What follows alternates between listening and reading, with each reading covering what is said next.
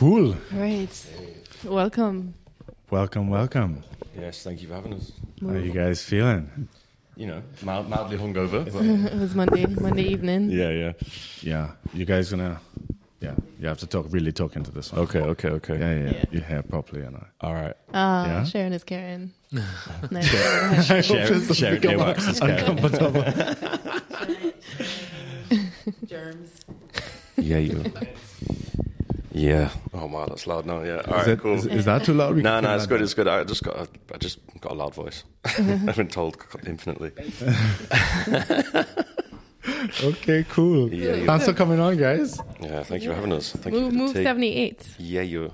So this is wait, hold on. Let me take a look at this. This is a really cool cover, by the way.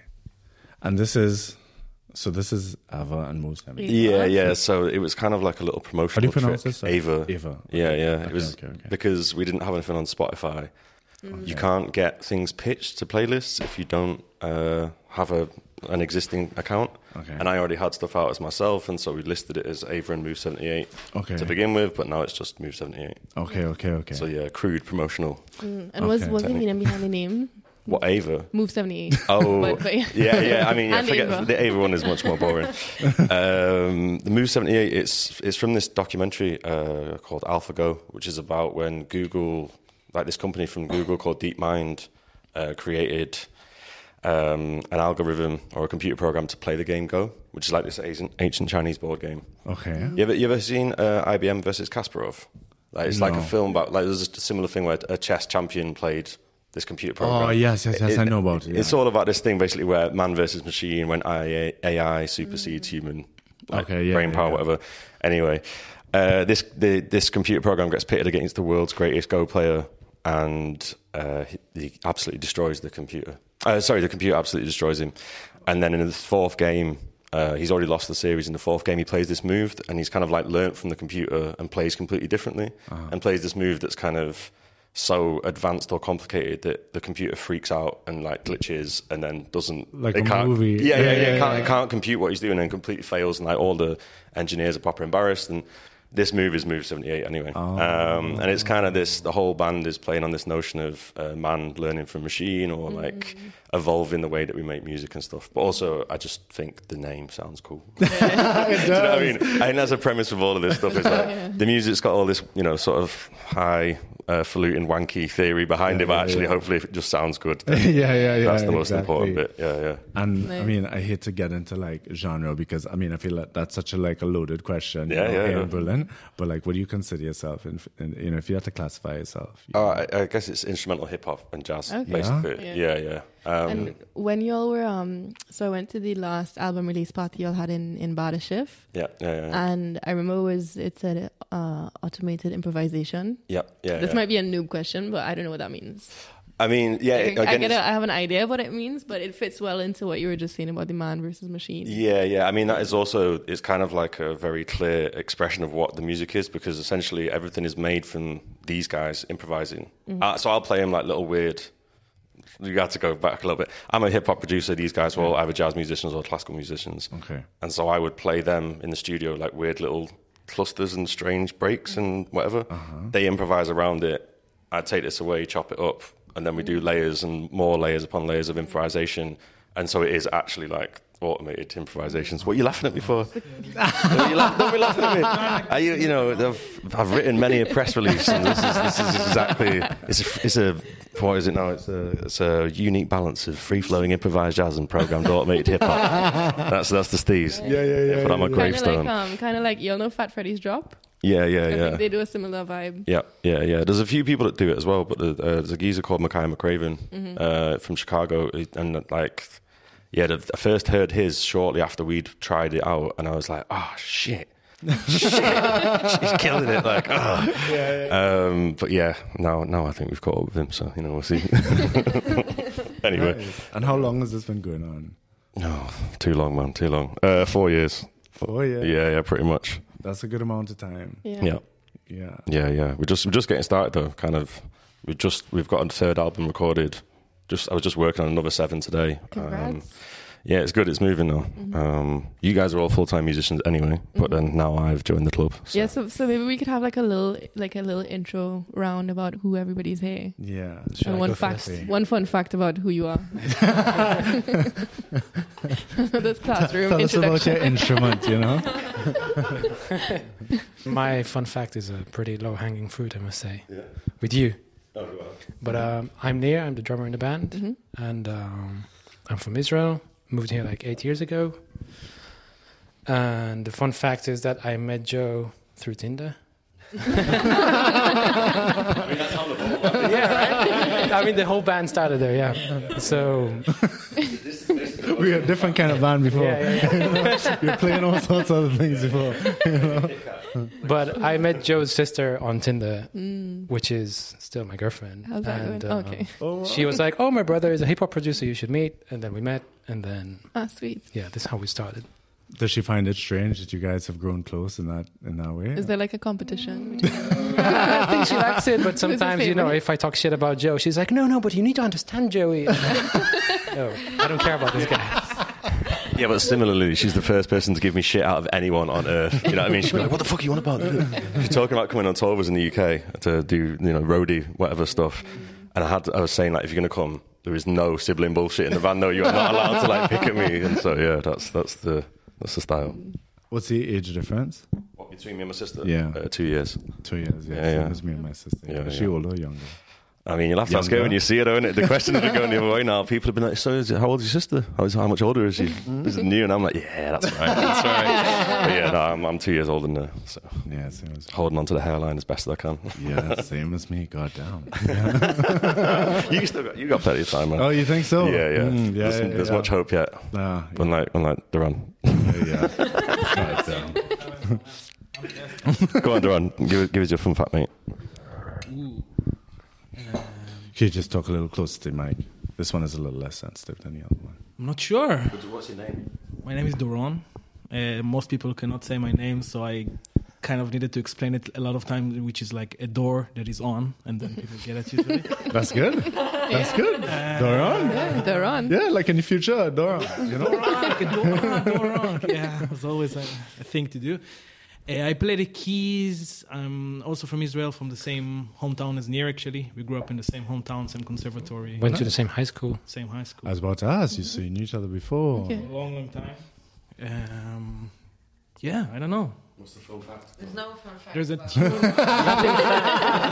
the new album that is named after me. That's named Ah. the Schnitzel Whisperer. because I love Schnitzel. I have to agree. Nice. I do love schnitzel too. I love it. It's so good. the right place to be in when you like Schnitzel. Yeah, exactly. So yeah, my name is Merav, and I'm also from Israel. Mhm. Also moved here like eight years ago, but I got to know all these guys here in Berlin. Um, fun fact: Well, I played the French horn. That's already kind of a fun fact. I would I was say. about to say, you know, he kind of started she- uh, like, yeah, when when you were coming, he was like, yeah, she plays French horn, and he kind of said it almost like it was such a like a distinct thing. I you know, what it's I like mean? a secret card that people like. Okay, that, Yeah. there's a French horn here. Um, but yeah, I mean, other than that, Nothing. Oh, I, ha- I, no, no, I have a good one related to Move 78 that there, there is a song with um, a small horn. I wouldn't even call it solo, but they call it a horn solo, and it's called the fart solo. Really? We is actually my- refer to it like that. Yeah, yeah, they, they actually do. It's like, okay, that's, you know, it's the, the, the farting solo part. and I was like, okay, We fine. might have to. We might have to run that as a I was about track. to say we're gonna have to run that, yeah, sometime. Yeah, well, it's, a, it's an easy one. You just have to play as low as possible. It sounds, Yeah, And then it sounds Yeah. just like that. lovely. Nice. You actually, actually, I was working on some more of it today, where you did a different, a different fart solo, where you managed to make it sound like a little bit like a sh- like a rifle, like As if, not just one fart, but like a Yeah, you know yeah. continuous That's uh, release. part, yeah. Make a profession of this. Yeah. I mean that's also partly how a lot of the band uh, or the sound comes together is you know so I can't I can't play an instrument man. I, I'm talentless in that respect. Right, right, right. but these guys are all you know like classical or jazz trained or whatever. Mm-hmm. and mine came from like records pinching bits you Yeah, know that yeah. sampling or whatever. And then so whenever I'm around them it's like you know what's what's what's the weirdest sound you got?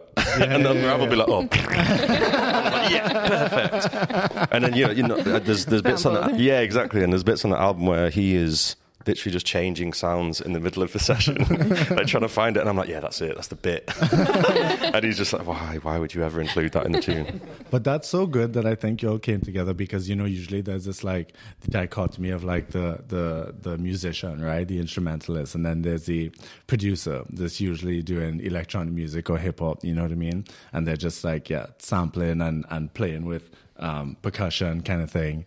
And I mean, I assume you have like a basic understanding of production. I mean, yeah. I mean, I've been, doing it, I've been doing it for like 18 years. throwing out innit? my Yeah, like yeah, things, yeah, uh, yeah. Just the basics. Yeah, yeah. Just uh, hammering out the same procedure. As I was thinking, I was thinking on the way here, I was like, because I was listening to the interview you did with Oscar talking about the small instances. I think it was you or you were talking about um, your grandma and like the little thing she said that then Yeah. geared you on to go and do creative stuff. And I remember this incident where it's not an incident, but a moment when I was at home with my best mate when we were like kids and like we're like 17 and he showed me how to slice the kick and the snare in like Cubase or something. And I remember like, Oh man, I have sliced millions upon millions of bits of audio since then, and it's basically that same procedure of like, Yeah, yeah. It's funny how you pick up these little things and you don't realize that that's going to be like part of this skeleton of everything you do Yeah, yeah. later on. it's crazy. Hmm. Do you feel intimidated by the fact that you're surrounded by musicians? because I know that I do sometimes because like I I'm, I'm in the same position as you, right? Like I would, you know, I, I think I know my way around like production, mm. but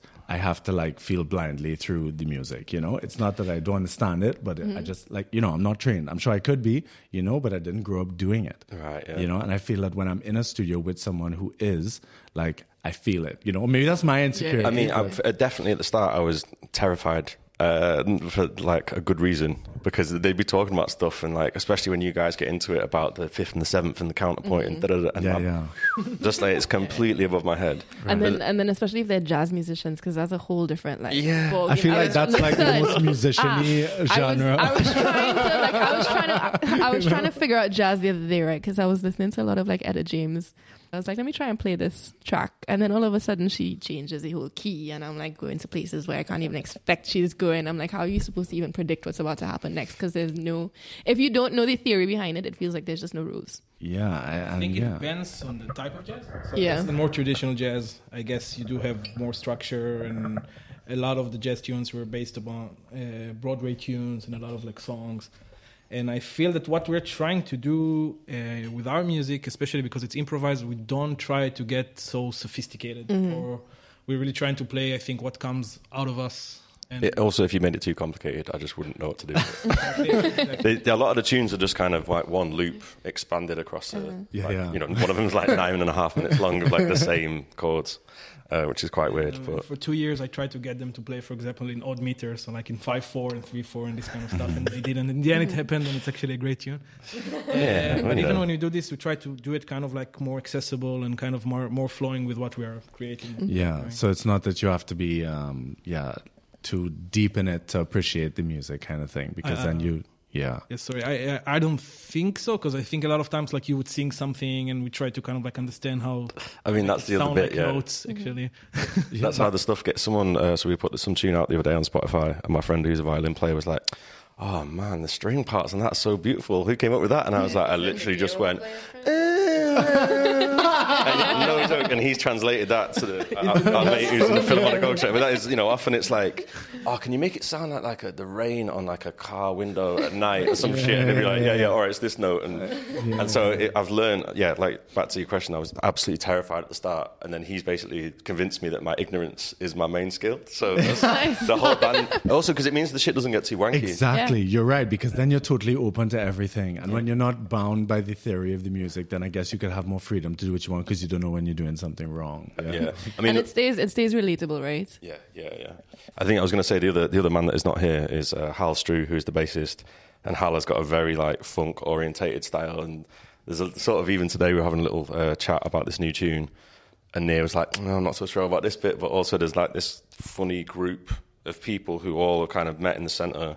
And it kind of buffers up and stops it being either too cheesy or too hardcore or too outlandish or you know too jazzy, basically. So, or hopefully anyway. yeah, yeah, yeah, exactly. Yeah. But then when you have a big group, isn't it like um, difficult to manage uh, everyone's tastes? You know what I mean? At least it's still it's still a little bit of a, a dictatorship. It has to be it has to be said. you know, uh, And the- everybody's cool with that. We, we, I mean, it's, it's a smart dictatorship because we don't really feel it. a, Okay. it's a really Just a gun to your back, one. but you're like, yeah, I mean, he, I've heard him saying that a few times, and I'm like, no, it's not. But Well, maybe that's where end- being the musician comes in. You know what I mean? Because then you don't feel intimidated by, you know? Yeah. Maybe maybe he just thinks he's a dictator. Yeah, yeah. I think it's this like really, really thin balance between like him thinking it's a dictatorship and we are. Like, yeah, that's true. That's true. yeah. Or just every time something doesn't work and I don't like it, I would tell him, man, this chord, like in a very. But uh, yeah, we, ah, okay, music, okay. we've got we've got a pretty brutal uh, like sort of way of telling people like you know if it's shit especially me and him it'd be like no no no no no like no just absolutely not and there was one incident where I think he was away and it was the first time I ever had asked you to send me parts without him having Oh, yeah. translated it and I was playing it in the flat and my flatmates were listening to it and they were loving the tune and I was loving the tune and then you came in and you just like "Ah, nah and just, just, just like, and I was like all right fine but they, they thought we were about to you know bust in some massive argument but it's just the, get- being easy with being told no it just makes it quicker Yeah. and it's Yeah. the same with you as well and it like we just when we're in the studio it just like ah there's a, there's a bit that I've included on the album where he's just like no no no no no no stop stop stop stop can we make it less jazzy please like kind of tell- we had we had this weird uh, recording session where we had three saxophone players somehow had all turned up at the same time and it That's a lot of saxophone. yeah, I mean, we didn't use any of it because it was one, they were just they, they just bled onto all the mics, so you couldn't Yeah. use it. But yeah, you had to tell them off mid-session, just like stop, stop it, like it's, it's awful. And uh, yeah, that, but it gets us to the, the better place quicker. I think uh, no one's precious about anything, so Yeah, I think that's very interesting because yeah, when you think of like a jazz band and you think of people who are, are classically trained, you know, I'd imagine. I mean, I could be picking at some underlying emotions here, but I mean, you know, you imagine that you want to. I don't know, carry it as far as that you that you mm-hmm. can go. You know what I mean? Like you wanna, yeah, you wanna push those boundaries as a musician, and then the fact that you have someone that's not trained and coming from a different background with a different approach, who might be the loudest in the group or the most, you know, you trying to say? in the group. You know, he's the asshole in the group. That's you know? all any you know so i think it's interesting that you, you come together and you find that balance because uh, uh, I, I, in my mind you know what i mean at least in in my Um, because I I'm I'm a DJ, right? I, I play like a range of like house and, and techno, and when I think of like my skills and, and where I want to go, I, I would hate to, for example, I would play with a lot of other DJs, right? Like Jamila included, and then there are some points where it's like, yeah, I do want to play with someone else, but then there are times where I'm like, yeah, I kind of just want to play by myself because I feel like it's okay when we when we come together and we we do a set together, but then there sometimes I just kind of want to You wanna do your do my own thing, you know, and Yeah. it because there are maybe limitations is a strong word, but there mm. are limitations to what I can do when I'm playing with mm-hmm. you or when I'm playing with Joanna or whatever, you know. I have the same thing where it's like if I'm playing with Kyle, I only have a certain selection of songs that I know will work well together with his tracks. Mm. And I'm like, but this is what I actually want to play, you know? so, yeah, you kind of have to. I've, I've always Adapt. feared that with like back-to-back sets of just Yeah. like, but what if I, what if I don't want to play that tune and then you've done something and I've got to like follow that now and like Yeah. yeah, that, that freaks me out as a prospect. To be honest Well, with you. first of all, But it's a when- good challenge. It's a good challenge. and Yeah, a good I think- practice, I find. I think it's good because I think it's interesting because when we play together, she just started. So um, the thing is, DJing is, is easy as a skill. You know what I mean? It's technically not nothing to it really. You know what I mean? It comes down to your song selection, and then the tech, the technical part comes into Sound selection. that. it's not where we're going with this. This is a whole other debate. Yeah. No, but I mean, like your sound shapes like who you are as a DJ, right? And the, the technical proficiency is uh, like a given, right? So what sets you apart and the direction you go in is your is your your, your sound or what you play, right? Um, so the thing is, me having more experience like performing like for example you just said that and i didn't even think of that as the difference between um or, or like what comes together when we play as in my experience i mean yeah my technical experience um helps us like save it in a moment if Yeah. things are messing up or whatever but in terms of like the the mix that we're doing i never feel that i'm more experienced and and that's what like what would be limited by playing with you. And I, I want to say now. Mm-hmm. Oh, thank you. Right?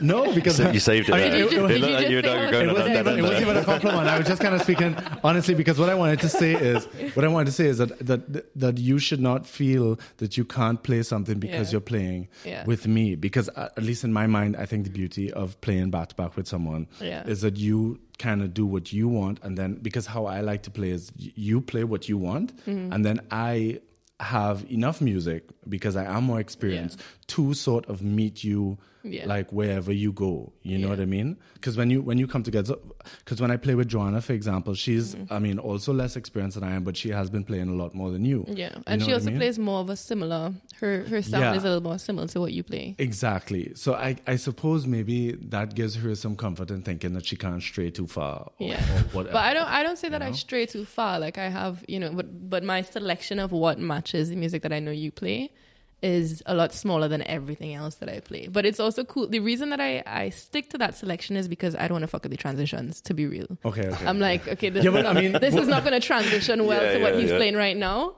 Let me Yeah, run and- this and- track, and then after the transition in track, then I'll usually run But something do you, that's like would you like meet my- up before though and go through the tunes, or is No, it literally no. like because No. that's in, in itself like a form of improv, Yeah. but even more locked it's in because it's like it's Yeah. BPM and mood, and then that's it. I I try my we've best not to plan sets. Yeah, like, period. mate. Honestly, Never. when I do the radio show, man, that shit is like mapped out, like tune Yeah. for tune. Yeah. Or, or, otherwise, it's total chaos. Um, and yeah, it just it freaks me out, man. yeah, yeah, But, but that's why I'm not a that's DJ. funny doing it. because I find like I've tried to plan sets before, and then when I get in the booth, I get so nervous about like making sure that I do it exactly how I planned. Right, okay. Versus yeah. the ones where I'm just like, "Alright, let me just bring my stick and run wherever, you know, the next whatever track sounds good on top of She's this talking track. real big now. That's you the know, track. That's But when she had her first gig the other day, right? I Because she'd be like, "Yo, I'm, pl- I'm, I'm, we were here, we were just like chilling, and she had her gig, like her first Yeah. like gig in front of a crowd. And that was the issue, right? Because before that, I would not plan my sets really. The refuge, the, the Yeah, opening yeah, night one. I kind of planned, but in the end, I just Yeah, threw off because it's plan, radio. you know? There's no pressure. There's no yeah, dance. you just there's run no whatever. move, there's no whatever. And then this was like my first paid gig, Right, right? okay. And it was for like it was I don't it was Adidas Christmas and event, Reebok's basically. I mean, that's, event that's starting stuff. pretty Yeah. big, isn't it? yeah, it was a And guy we had on the podcast actually, Yeah. and he, he booked her after. yeah, you know? and he Right, um. Yeah. well he came on the podcast actually because he booked me, and then I was like, you know what, if you're in this scene, come on the podcast. Really? He came on the yeah, he booked me before. booked but anyway, regardless, I had this my first gig in front of people, paying money, and like I was freaking out, and I did um, so I was like, let me plan this set so that I have something to, to deal with, and then. I woke up. I had the day off. I was like, let me No, you're missing the part. Forget Wait, waking wait, up. wait. The night before, wait. we're Oh, yeah, here, yeah, and yeah. she's like, "What do you think about this song and Oh, this song and this song?" Right? I mean, we were just having like a kind of a party, right? So it was like it was no pressure, and it would be was all just Christmas friends and it's friends whatever, right? And so she's playing on us and uh, our opinion, and I was like, "Yeah, that works. Yeah, that works too. Yeah, that works too." But I'm a firm believer in not planning like mm. sets, right? Because Okay. I feel like you have to read the energy of the crowd. You must have an idea of where you want to start. You might. So, have how, an but how big a folder of like tunes are you talking about? Like 200, 300, like No, I To think pick like from. 30 tracks, 40 tracks right? Okay. in a folder. And Yeah, then yeah, sometimes I still end up leaving the folder and like, No, over the years, you, you- just have like a ton of music. You know, I have thousands of tracks on my Right, my okay, yeah, so yeah, sometimes yeah. you feel a thing and you just yeah.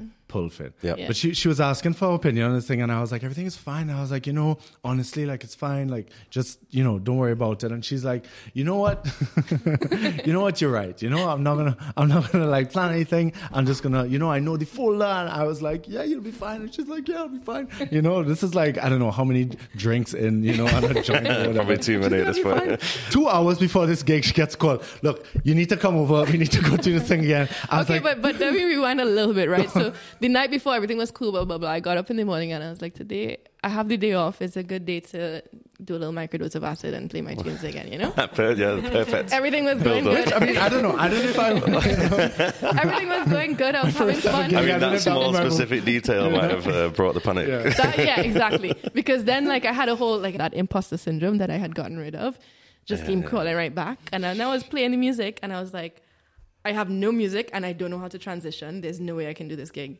And then I started to panic, and I called Kyle, and I was like, "You need to come and do this." for me." yeah, she said to help me. I was, and I was like, "What happened?" I can't remember what I said. I said, "What happened to the like the the the wing?" Yeah, I said, "What happened?"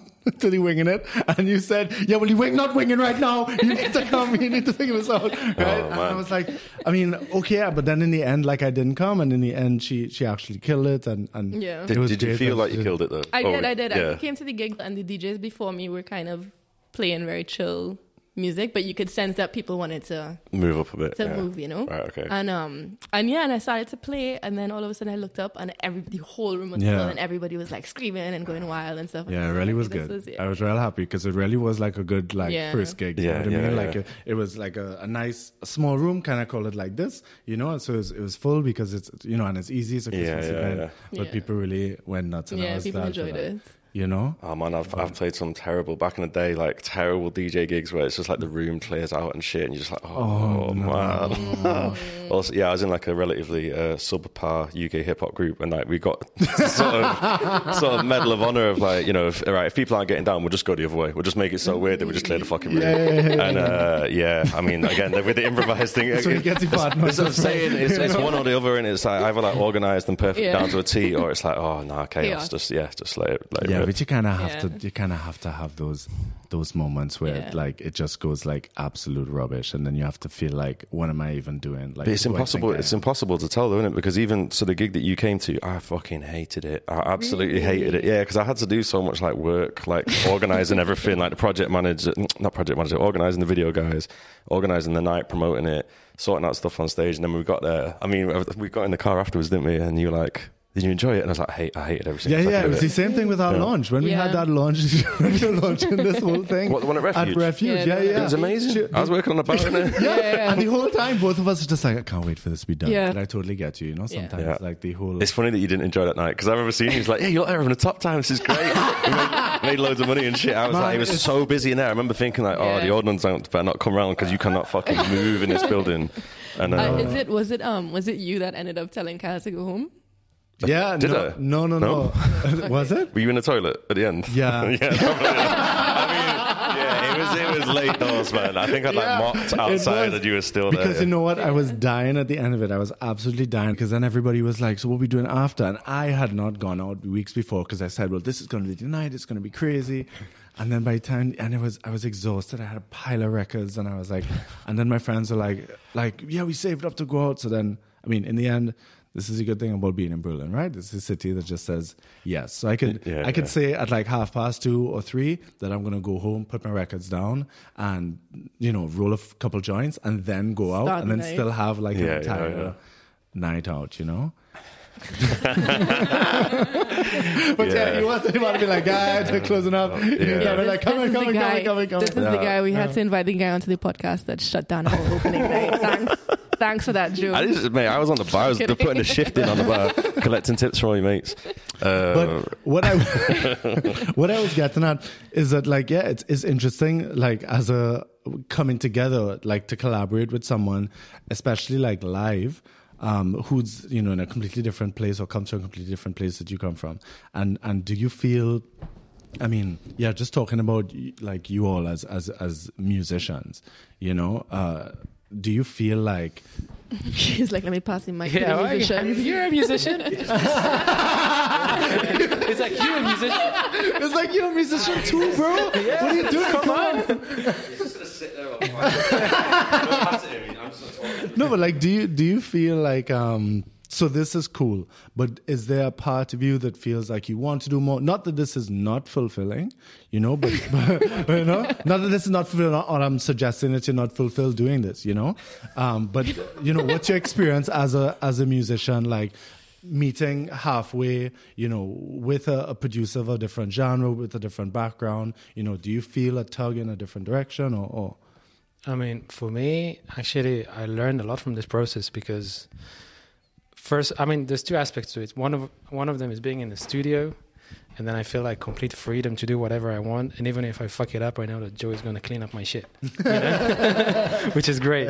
So you know, normally you would go in the studio and everything is like to a click, and you have to play to a certain BPM. And with this band, I just you know, I get to Oh, I didn't even think of that. Yeah, yeah. yeah, I just do whatever, and then I know that he's gonna sit for like four years later, still like exactly. you know chopping everything up and tidying it up. Um, so in that sense, it's great. Like we do have a lot of freedom actually to do whatever we want because Joe is doing all the like post production thing. Okay. Um, so that takes a load off of you to to get everything right, and that's I feel like that would be that is the hardest thing about doing anything live or Yeah. recorded. You know, to Exactly. get it right this time or get it right again another time. Exactly. It's not like we have to nail a take. It's more Yeah. like just spill everything out and then we'll like pick the good bits out of it and Mm, turn it that's into a tune. Which leads into the next thing is once the tune is finished, it's not actually how we played it in the studio. So now mm. playing it live, we have to relearn the bits that we jammed, or oh. like this collage of things, you know. So I mm. sort of have to relearn how to play those tunes, Yeah. or even So learn for the first so you time. don't you don't improvise when you're performing. We do, but we leave place for improvisation in Okay. the show. But the the tunes are kind of they are the tunes. There's some Yeah, sort of structure, and there's like a specific groove to each one of them, or like a couple of grooves that we shift around. And so yeah, just before doing the live shows, we have to learn how to play those tunes that we initially jammed in the studio just as ideas, and then Joe puts together into like a whole piece. So it's very different to the ways uh, I work with like with other bands, you know, where we Yeah. first compose a tune and then learn. Yeah, but that must be nice. That must be nice to have the freedom to just kind of yeah, let like just express, and Yeah. then and, and there's no pressure on that. Yeah, exactly. Yeah. So it's kind of a reverse process in a way. First, Yeah. you just let everything out, and then you learn how to play it. Yeah. Well, Okay. my take on that is that, um, like like Neil says, basically the improvised part is in the creation, and of course we also improvise live on stage uh, within the structure of the tunes that we already have. But the creation is all improvised, and then uh, first time I went live with the band. Um, well, actually, let's go first to the first time I ever recorded for them, um, with them, for them. It was back then. um, but I remember like asking, okay, so like, do you want to send me the tune? Do you, I mean, do you, are you going to write a score? Is there going to be like anything planned? And I was like, not super comfortable with the idea of not knowing anything about what's going to happen in the session. Uh, of course i got used to it because that's how it works now. Like if we if we set a session to record some horns then uh, i just know that we're going to meet. I have no idea what's going to happen. I have no idea how the tune sounds like mostly. Um, yeah no one knows. It's not that like they are they are hiding the information from Yeah, me. It's yeah, just yeah. no one knows. We meet and we try things out. Uh, joe comes with some ideas. Maybe Doron comes out with some ideas. Live when we do that i come with my own ideas to it. Um, and then after the tune is done then um, uh, we went live. I went i joined the band for the first time and i was freaking out basically.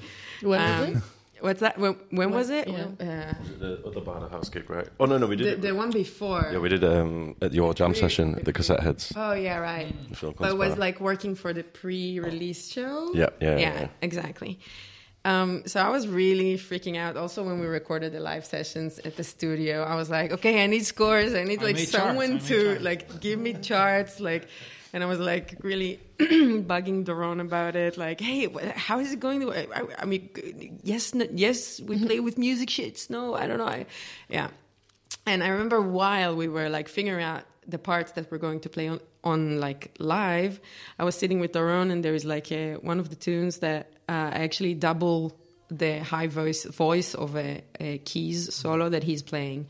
And we were like sitting there trying to like basically learning, relearning what we've played. But Yeah. he's like, oh, you know, has, and Daron is like sitting and is like saying, what is he playing there? As if it's like completely someone else and he's just transcribing like a stranger playing the piano while it was actually his solo. But yeah, I mean, this process is very unique for this band. Um, Is it is it weirder for you though as well, coming from like a classical environment where you're playing in like a big organism of like 80 people and you can kind not hide, but like you're reading off sheet music Yeah. and you're like sat amongst it. Whereas when we did the first gig at the Badehaus, you were like front and center, like you know. It was very.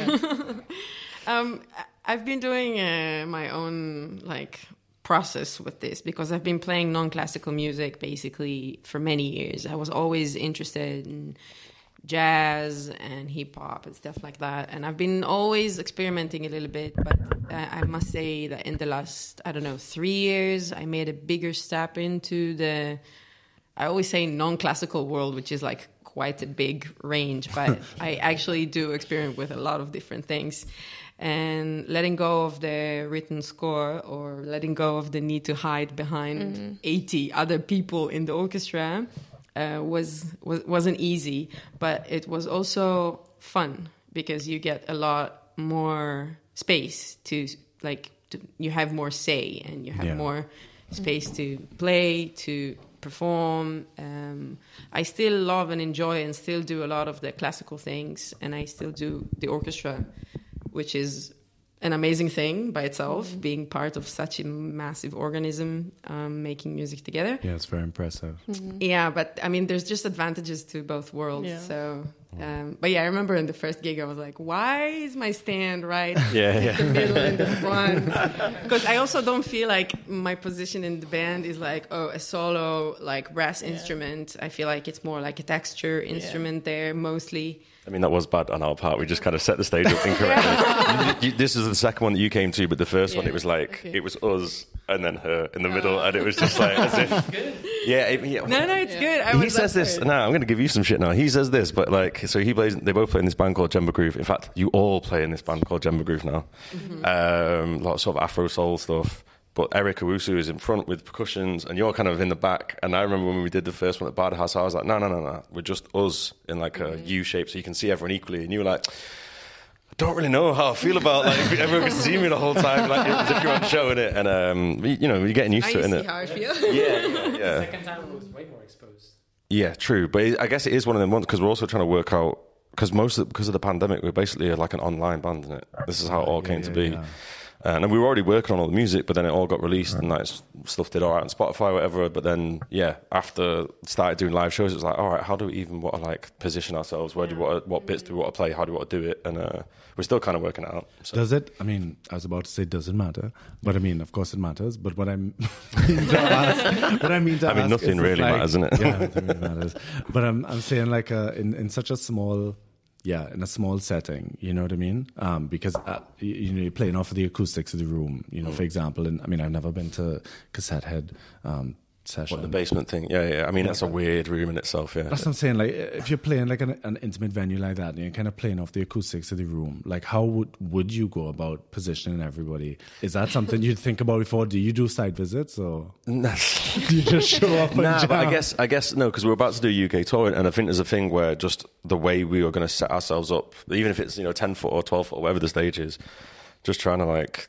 Because I think it was for you, it's like we brought you out, and then it was like, all right, it's your band now, and we're backing you, which is kind of not the setup. But also, I don't want to be front and center, like pushing buttons and whatever. So we need to work. Yeah, we're just trying to work out like they're trying to make it more like ethereal and weird, get like mad lighting and you know uh, projections and stuff with it. So But from a musical standpoint, I mean, w- Oh, it doesn't. yeah. I I mean, really, you basically just want to be able to see everyone. That was the Yeah. problem with the, the gig that you came to. Is when the when the sax player and you came on stage, we could barely see him. But some of the tunes he had to do, like the, the sort of uh, lead-ins for, or the, you know, to give you the nod going to the next section, and we couldn't see him on this side of the stage. So it's kind of like everyone's looking at someone's back, trying to work out when the nods are going. Because if you're improvising or you're like you've got flexible sections, then yeah, yeah, if you can't see the person that you're you have to read cues. yeah, yeah, yeah, like, yeah. yeah, yeah, yeah. yeah. But in in the first one, I was kind of because I played quite a lot of football, so I was Oscar actually descri- Oscar Oscar described it as like me being in midfield, kind of like shouting, everyone, yeah, yeah, yeah, no, yeah, yeah, yeah, this, and um, yeah, and as you can probably tell, I'm quite mouthy, so it kind of lends itself well. But there, because I was so nervous, I was like, oh, uh,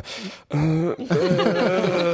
Yeah, just not, it, did- my brain wasn't working properly. So Oh, you didn't you didn't notice that from the audience at all. But I did think that like when I first came in, it did feel like it was her band. Like she, I was like, I was like but also I mean, with the soon come, soon come. Yeah, yeah, yeah. We're transitioning into the Moravi Goldman jam band. Yeah, man. The drummer guy was impressive too, though. He was feeling it. Like, This guy. Oh, Was you mean it he? Eric? Oh, you mean Was Eric on percussion as well? Yeah, yeah, yeah, yeah. yeah, yeah. Yeah, man, Eric's the vibe. fucking vibe master. Yeah, he just, if, man, the fucking, also his timing is so good. It's like we'd got everything set up for him, and then he walked through the front door and like walked in, did his warm up, and then went and chilled for half an hour, and then was just like there. Yeah. His man is on time. I feel like drums is such a good instrument to to like really feel it. You know what I mean? You could really because you have to put a lot of. Whereas imagine like I don't know, you're playing like a wind instrument or something. You know what I mean? There's Yeah. only so much you could. Mm-hmm. You head can't- yeah, You know what I mean? If you're playing the French horn, feet. you know what I mean? Tell that to a sax player though. Yeah, yeah, it's true. It's true. But he has like the piece that's like in. I mean, I'm a They can kid, It's move a bit easier. It's Right? easier Yeah, to yeah, move. he has a- It's yeah. Yeah, yeah, yeah. Because like yeah. I don't know, like a flute player where they don't even touch it, or maybe they, you know what I mean? Like, you know, like I don't know. I mean, it depends, isn't it? You can do you, you get pretty wobbly on the keyboard, like I cannot control Keys is another Yeah. one where like But I, feel also I stand. nuts. A lot of people don't stand. I Yeah. always use like not always, but if it's uh, But you were explaining that thing the other day because he was saying about how he had two pedals on the floor. The- Obviously, the listeners at home will not be able to see what I'm doing here. But he had two pedals on the floor and he stood up, so he's kind of like a penguin, like you know, like, like sort of balance flapping his feet around. And I was just like, that is the least groovy position you could possibly ever be in. Yeah, it's mad.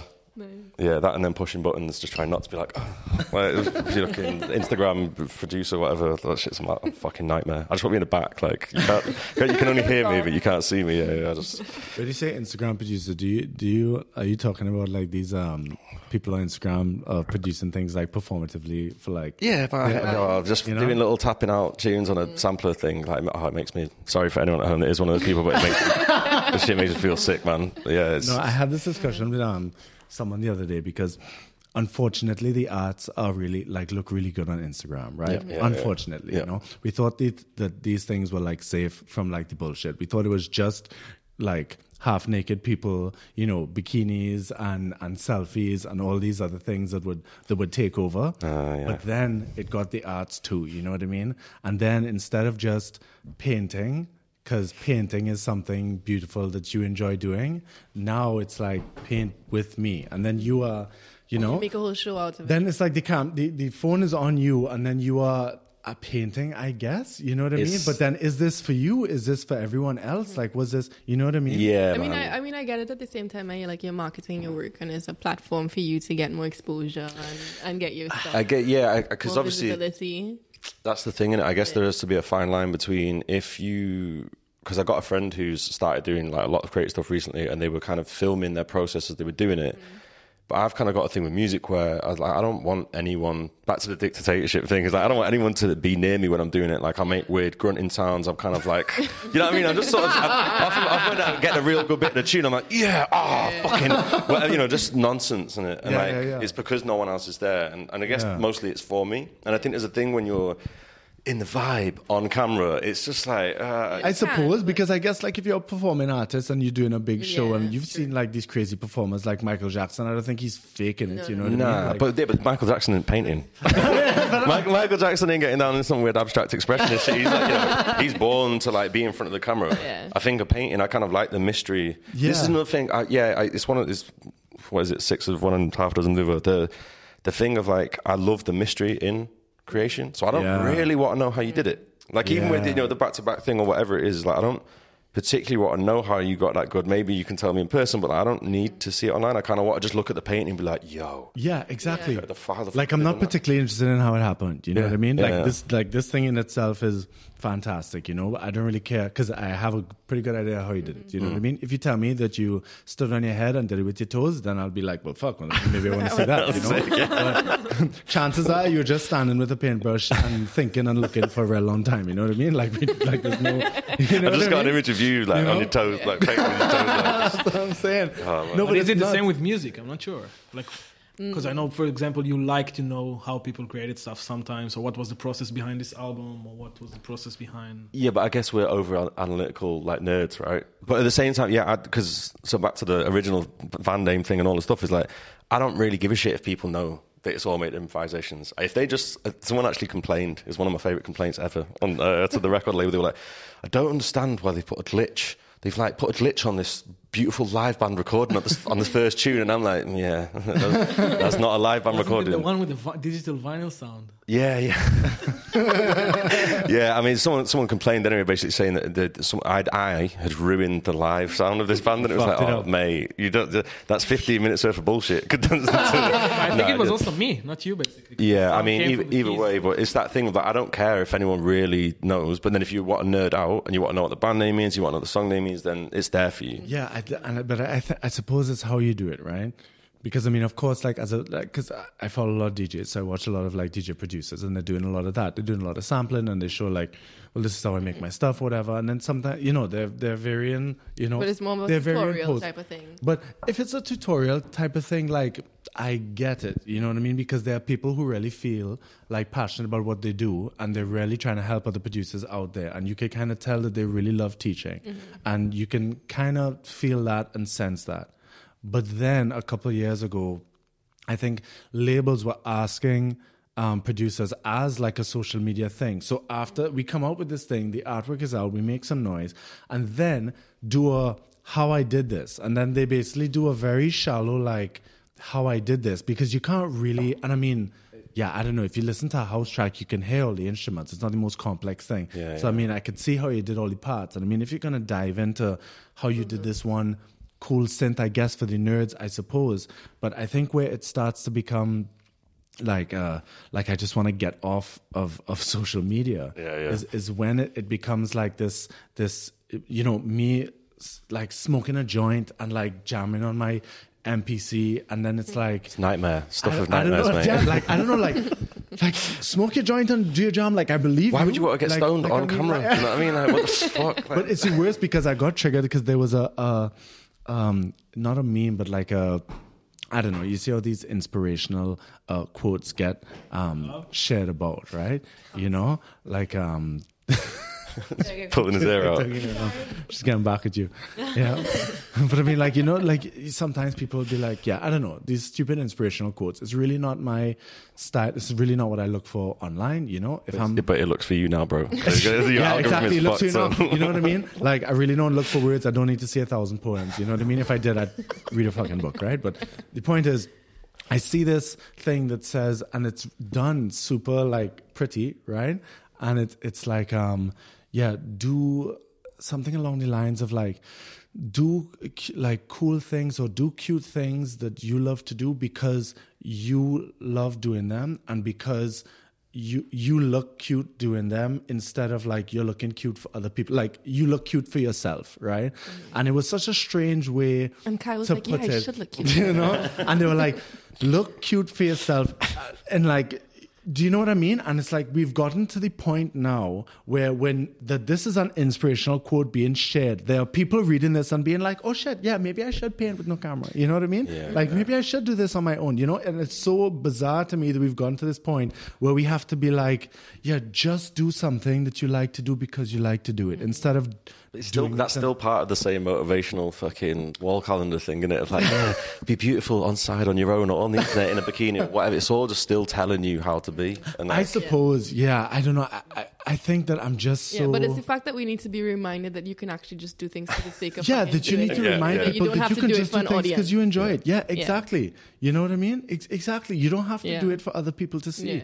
And it's it's so cringe that so many arts, you know, like a being. yeah, I mean, it's, it's it's one of these things. There's, have you ever seen um, what's it called? Uh, Pretend like it's a city with Yes. Fran Lebowitz. Yeah, yeah. Right. One of my favorite bits in that is because it's also like we, I listened to the podcast with you you had with Oscar, and you're talking about the fact that refuges created this grassroots space for what you know. You don't have to be amazing; just come and get involved, and that's great without a motivational speech or anything. But the bit I fucking love in that program is when she's uh, talking about Marv, well, not Marvin Gaye. She's talking about talent and how the whole world is trying to like capitalism is trying to resell natural talent to people and be like, oh, everyone can be special and everyone can be mm. this. But it's cut, it's interspliced with a shot of Marvin Gaye on a couch in a velour tracksuit, absolutely smashing this tune. and like his band's over there and he's kind of just like, ah, like just nailing it. And the whole point being that like, you can train all you want, you can have all the motivational videos you want. You're not going to be Marvin Gaye Yeah, yeah. while you're trying to be Marvin Gaye. Like, You just will be the thing. You will be, the, yeah, exactly. You don't need to, yeah, and that's the thing. Like, it, it's just the whole marketing aspect of the arts, and it, that's that's what I'm saying. Like, it got, it kind of infected mm. the arts because at mm-hmm. first it was like shallow, like social media. What what got traction was like shallow. What people were pushing was shallow. If that's what this platform is, then that's fine. You know what I mean? Like, I mm. come, I want to see pretty pictures or pretty people, and that's what it is, and that's okay. You know what I mean? But then it's it's gotten to the point where this thing is so integrated into our lives, you know, that you kind of have to use it. You kind of have to mm-hmm. use it for marketing. It's like it's a good tool, you know. It is a good tool. So so to disregard it and say I'm not going to get involved in this space, you're actually doing yourself a disservice. Mm. Which is I un- just I just got disinvolved and decided I'm not getting involved in this space. That's how people yeah, people know you by your IG handle nowadays. Or but I just got fed up of this whole thing where you like you'll meet somebody and they were like, "What's your IG?" and then you exchange IGs and then they think that they know you as an entire person based off of like your feed. I mean, there's also that then bit of like weird normalized espionage where everyone is a spy and everyone Yeah. watches everyone. yeah, yeah, yeah, yeah, yeah, yeah. And everybody knows you before they know you kind of thing. yeah. But you know, that really doesn't bother me too much. You know what I mean? Yeah. Like, like the whole, like, like I said, like the shallow aspect of things. Yeah. It really doesn't like, like grind me. You know what I mean? It's like whatever. It's a, a, a, a, a shallow thing, and then that's that's what we do, and it's Yeah. fine. And it's kind of I kind of also like the the uh, I want to say authenticity, but that's kind of like it's social media. It's up for really debate. authentic, you Yeah. know, up for debate. But the kind of whole like, you know, coming away from having to be a specific kind of, you know, have like that people are more raw on social media nowadays. I kind of like that. I like that Yeah. you can see people's actual personality on social media. What, what, what do you think? Because none of you are that active, right? I've kind. I kind was of. about to say, like, how do you guys deal with this? Like, what do you what do you do? How do you do Um, social media? I mean, I'm not that active. I only share music stuff if I have any gigs or anything. But um, yeah, for me, it just changed um, the focus, especially artists. Like we're talking about musicians or whatever. Now it feels like people don't focus so much on doing something substantial. yeah, You know, it's like Um, I mean, obviously people are great, creating great music out there. Mhm. but I see a lot on Instagram like it's enough to create good 30 seconds yeah, Yeah. you know Yeah. Yeah. something very impressive something Yeah. that really catches your attention you know and Mhm. it it's aimed at a very short attention span Yep. but then is it actually a good song or Yeah. are these 30 seconds part of a good song Yeah. usually not usually there's nothing before and after it Yeah, yeah, yeah. people just film those 30 seconds you know Yeah, yeah, yeah. and I see like you know musicians, whatever, guitar players, drummers, like doing crazy shit on their instrument. But what is it good for? Yeah, yeah. I mean, if then you go on stage and you play with a band and you do good mm-hmm. music, great. You enhance your skills. That's fine. I want to see the process. Mm-hmm. Yeah. But if this is the goal now, just If to this impress it, people, yeah, yeah, yeah. it's it's not substantial enough for me. Hasn't hasn't that affected drumming as well? Because in the modern jazz thing, we got because so Nir is like a very subtle in the back drummer, whereas a lot of modern jazz drummers are like like splashing around doing all the chops. But actually, musically, it's a bit shit, no? But it was before Instagram, I guess. Yeah, but I mean, I think it it became stronger. way more, yeah, yeah. way more with Instagram, because I mean, yeah, it, it kind of turned it into shit, you know. like, to be honest, because I mean, not to say, oh, I'm better than other drummers because I don't play flashy things, mm-hmm. but it's just I feel like a lot of people put a lot of effort into becoming flashy players, Yeah. and it takes away from the qualities that they need to actually play a good gig or play in a good record or write a good song. Yeah. Yeah, It's the just like be a team team member, you know, be a team player rather Yeah. than show yourself how great you are, you know. Yeah. And a part of like this motivational quote thing is like show us how great you are, love yourself, you know, or do more things that keep you away from your phone. It's like I'm looking at my phone right now, reading the sentence. You know, it's like it's just a bunch of shit. yeah, know? yeah, yeah, yeah. I feel like because there is this argument now. I was listening to this. Uh, well, I saw this clip, this thirty seconds from a podcast, um, where they were talking to, um, they were talking to DJs. It's a Berlin podcast, podcast, right? Um, Playful Mag, and they were talking to this French guy um, who. He's a good DJ. I heard him play. As a DJ, he's good. There's not. There's. I have no criticism of him as a DJ. As a character, I'd say his um, his persona or how he presents himself is is a lot more attractive. You know, um, you know, he's he's very hardcore. Uh, I'd say he's like a, a. I wouldn't say he's like a crazy handsome guy, but he's an attractive guy. Hmm. He's tall. He has a bunch of like he fits. He plays like hardcore techno, right? And he fits it. You know, he kind of has like this kind of Proper Berlin. Mm-hmm. yeah, yeah, like proper Berlin thing, but he's you know, and like this pink, like this dyed blonde and pink like mullet, and he has all the hardcore tattoos, and he's like really like, but he's going hard on the decks, which is fine. And I'm not saying this is taken away from his sets or anything, right? But he was the the the person on this podcast, and they were asking him like, what about you know, what's the role that social media plays? And he said, well, yeah, I mean, I'm I'm not gonna lie, it it. It, it's exactly what you said. It's shit because a lot of people are getting traction. A lot of people are getting exposure based on well, I, w- I want to say the wrong thing, but then what's up for debate is what's if it's the wrong thing. You know what I mean? Because there people get an exposure for being this character that fits a you know that fits a certain whatever is hot at the time. You know, and we have a lot of buzzwords uh, going around, and then uh, every era has these buzzwords going around, and if you fit this, you know.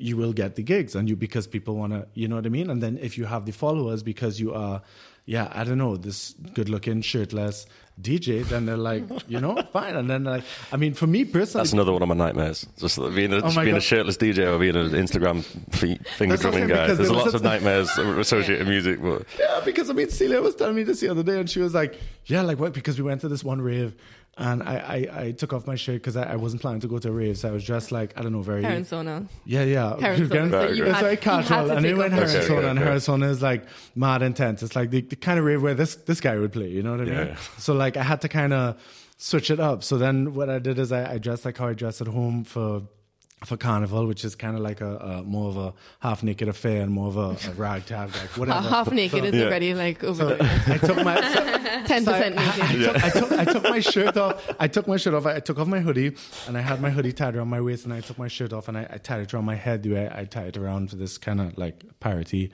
kind of thing, right? Which is what I do every year. I've been doing this for years. You know what I mean? And I just thought, well, this is what I'll do now for this, you know. And and she was like, "Wow, this looks really good. This looks really cool. Like, I think you look really good. I think you should do this. You know what I mean? That's the thing." Make this a look. And I was just uh, like, that's such a nightmare for me personally. Because I mean, like, I'm sure there are people who would like be like, "Fuck yeah, I'll take my shirt." off." And she Yeah, was like, you would look "Yeah, like but people would love it." Yeah, I know. and the thing is, I feel like I kind of. I kind of look like such a cunt anyway. You know what I mean? Like, yeah, it's true, I feel yeah. like people, people look at me and assume so, so many cunty things anyway. If I take off my shirt on top of that, you know what I mean? I have to do so much work to like just be a, a nice person. You know what I mean? I mean, yeah. So the thing is, but I mean, but it, it sells so much and it sells so well. And I think back in the day when you like, when you did these things, it was like in the performance. And the thing is, I'm not saying that it's wrong for you to take your shirt off if you're performing because like if if shit is getting wild, like and it's a hot and sweaty gig, yeah, take your shirt off. Fuck if you're feeling it. Like who's telling you? You know what I mean? But if you're I forbid you all from But- taking your shirts off on stage just, just before we go any further. I mean, Hal, Fat- Hal can Fat do Freddy's, it. Fat Freddy's Drop does it. They think of their whole Yeah. show and he's like standing up Oh in my his jumpy God. shorts, just covered in sweat on stage. Nah. I mean, I have a feeling it will happen with What? With me? Nah, mate, these pigeon nips are never feel great seen the fucking yourself. light of day. Not a chance. Hal, Hal might get it out. I feel like Hal's, do it for the gram. You're gonna. Yeah. But that's what I'm saying. It'll be doing it for the gram. And then there was this. there was a DJ that I saw, and he kind of looked like he had my features. You know what I mean? In terms of like how he keeps his his At- bed at and his whatever. No, no, no, no, no. This was on on HÖR, right? He was on HÖR, and he's um. Yeah, I saw this. I, I, yeah, I saw this motherfucker in this booth with his shirt off, and he looks. Yeah, I mean, he works out. He's looking good. You know what I mean? And um, he's I can't say his set was special. I mean, I flipped through the clips and I, I heard these songs and I said, okay, well, techno DJ in Berlin, fine, fair enough, you know. And but when I How- checked the comments, you know, when I checked the, I mean, I'm not trying to be a cunt about techno DJs in Berlin. I think I'm one of I them. mean, go for it, extent. man. If you want know it, you're I in good company. It's fine. exactly. But I mean, like, aside from what he's playing, I mean, the set was was good. I also listened to his mixes because after looking at him, I thought, oh my god, is this asshole even like mixing well? And he was, to be fair, you know. But the comments were crazy. You know what I mean? And of course, it was like all these like really big like female DJs going nuts in the comments, which which I was surprised about. You know what I mean? What, kicking off? Yeah, yeah, yeah. Just just flames and hearts and yeah, yeah. Oh, hot shit okay. I, no, I thought you meant like kicking off as in like, get, your- get, get your upper Oh no no no no no! Like tits they, away. they loved it. They loved it. They were into it. They were Right. into it, and I just thought, Yeah, Fuck, imagine I imagine if it was the other way around. Imagine you had like a female DJ with like her tits all out, you know, like you know. I mean, but I think the girls Yeah, would be in the comments get- doing the same thing. cancelled. I think those same girls would be in that girl's set That's doing But the is that, same not, thing. is that not a sign that right? the world is just a better place now? Yeah, Yeah, yeah. It's more equal. yeah. And it's funny. It's funny to say that because there was a whole thing with a very famous uh, DJ, female DJ, um, who's very famous now in Berlin. She plays Berghain all the time, and her whole thing. you're not, you're not going to say a name? you know. No. Daria Kolosova. Alright, okay. I don't give a I mean, I don't know if she is, so yeah. I mean, Daria Kolosova, and she's she's going out with uh, um, Etapp Kyle, who's who's also a pretty uh, well-known DJ. They both play Berghain all the time. They're both fantastic DJs. They're both incredibly ta- talented, right? Who's hotter? Who's hotter, her or him? Well, she's sort of come on as Yeah. well. Right? But- no, no, he's a good-looking guy too. They're a cute couple. They, they get booked together now. You know, they're an item. They're whatever. You know what I mean? But actually like it a whole thing that i'm not going to get into went in and people were airing dirty laundry you know what i mean? And she apparently like started off as that like as a dj you know wearing pasties just in the club in uh, uh she's ukrainian in, in kiev and and and that was her and she had a, a different name or whatever and it was i think because I think now somehow like naked is like like trashy is back in. You know what I mean? Yeah, man, the nineties are back in it, or the early yeah, two that's what I'm thousands, saying. yeah, Yeah, yeah, yeah, that's what I'm saying. And like what the- the who's back in it? the- Or the nineties, or the like the late nineties, early two thousands, like Yeah, Ja like- Rule and shit. You know, like yeah, yeah, like trash is back, right? You know what I mean? Like all the thong thong Yeah, sides yeah, are up yeah. on the hips now again, and it's, Yeah. it's cool or whatever. You know what I mean? But like she was, I think she was doing it at a time. I think she was doing it in like 2010s, where that wasn't like really the style, and that was really just uh, a gimmick. You know what I mean? And uh, she did not come up on this. You know, she was doing her thing and had her gimmick and whatever. And I don't think she got much traction.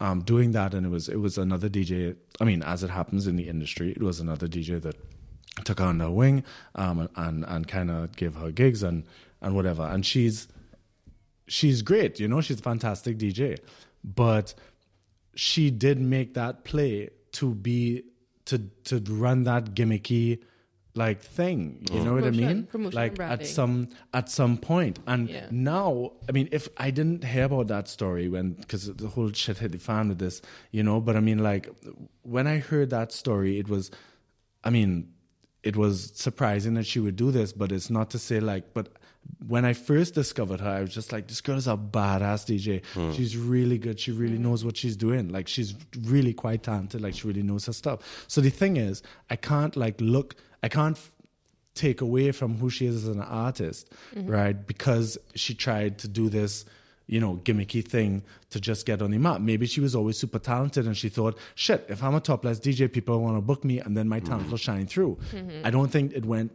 quite like that. You know what I mean? But it's gotten to the point now where like if somebody's telling me that I should take my shirt off and and ride that wave ride it, bro. you're like- and I'm exactly right, bro. Don't- You know, that's what I'm saying. And the thing is, I, there's like every bone in my body is like, there's no way that I would do that. You know what I mean? But if that's not your personality type, then fine. But there's there's a lot of people who are very confident, and I think there's this this thing where if you're smoking hot and you're talented, then fucking you're Use- winning, right? you know, what God gave you. I guess. You know what I, mean? I mean, uh, But you then know, we're not, and like, there's no, we're removing the image. we're just putting more, more and more dots on the album covers. then- More and more. Flea does it too. Huh? The bass player from uh, Red Hot Chili Of the- Peppers. also, Anthony Kiedis. He plays completely naked, just with the bass Yeah, but like covering his you- crotch. You know. music is also. Yeah, but he's an incredible bass player, and an incredible band. But he can still do that without people think, oh, it's a gimmick. You know. Yeah. But it's gotten to the point now, and that's what this DJ on this podcast was saying, that it's gotten to the point now where, Uh, because if you ask the typical question, like, what do you think it takes to be successful as a DJ or as a musician or whatever nowadays, like, exactly, if you were to not, like, take social media on, if you were to not do it, then you're doing yourself a disservice, hmm. you know? And he was saying that it kind of sucks, and it wasn't just him on this podcast saying it because they have a lot of DJs, right? And almost all the DJs were saying the same thing, right? Hmm. And they're saying that, I mean, it's a weird like balance now because you there are so many DJs that are crazy talented, but they just don't have like a gimmick or they're just not that. Same you know with what I mean? musicians. Yeah. And not just, I was gonna say not even just DJs, not even just musicians. I mean, the painters, the artists, all of Yeah, that. yeah, you know, yeah. Like it's of so, it's so frustrating almost that the craft itself is not enough. Because I, I don't have Yeah. a problem. I feel like I wouldn't have a problem if you did the gimmicky thing and then Yeah. you were fantastic at whatever to, at the art. Yeah. You know what I mean? But if you're just doing the gimmicky and the, the I feel like your if, craft itself, if is the not gimmick is Yeah, what's yeah. carrying you and then the craft, because I mean, How, how do you But think? who it- do you judge here? Sorry, do you judge the artist that is like taking advantage of like being hot, basically, or you take advantage of the audience that doesn't really have a critical ear, listening to a shitty artist but appreciating it just because Yeah. he or she looks great? I mean, it's a, it's a, I think it's a very controversial point because who decides if you're great or not? Who decides if you're a fantastic DJ or musician or artist or whatever?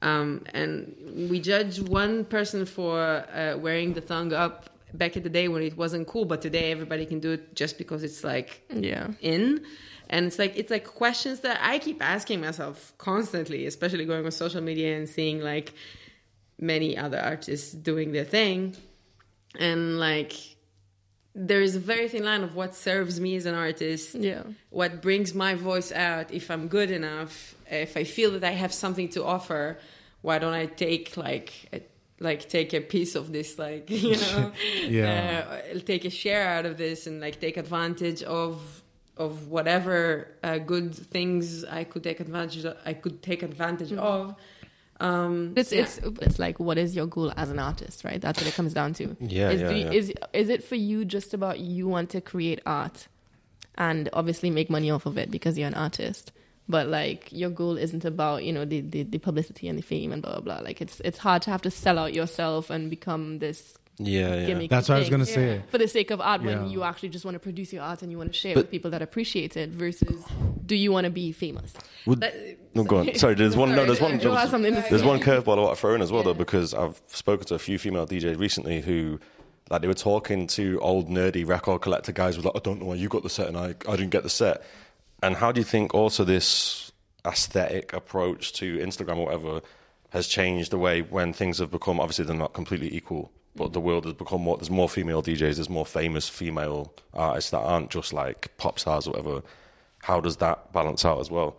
Because if you're in a fucking essentially a patriarchal world that's you know gender bias against women, and then you can use that to your advantage, is is it not just another form of sexism? If obviously you're talking about the topless pink haired mullet dude, but you know just anyone. If you're like smoking It's hot and true. you're sick, then I, I mean I'm I'm kind of hoping for loads of dudes to have their nose out of joint and be like. Oh, I don't get the sets, and this hot girl who's amazing as well has got the sets. You know, like fuck you. you know, that's, Basically. it's always going to happen, right? Like- you'll have people like supportive of you being uh, taking advantage of the way you look or the way whatever mostly the way your visual Yeah, your appearance aesthetic is yeah. yeah and you'll have people support uh, like uh, like also like kind of boycotting you for doing that. And also the complete opposite. You will have uh, people really supporting you for not using it and maybe you know not using your body or whatever.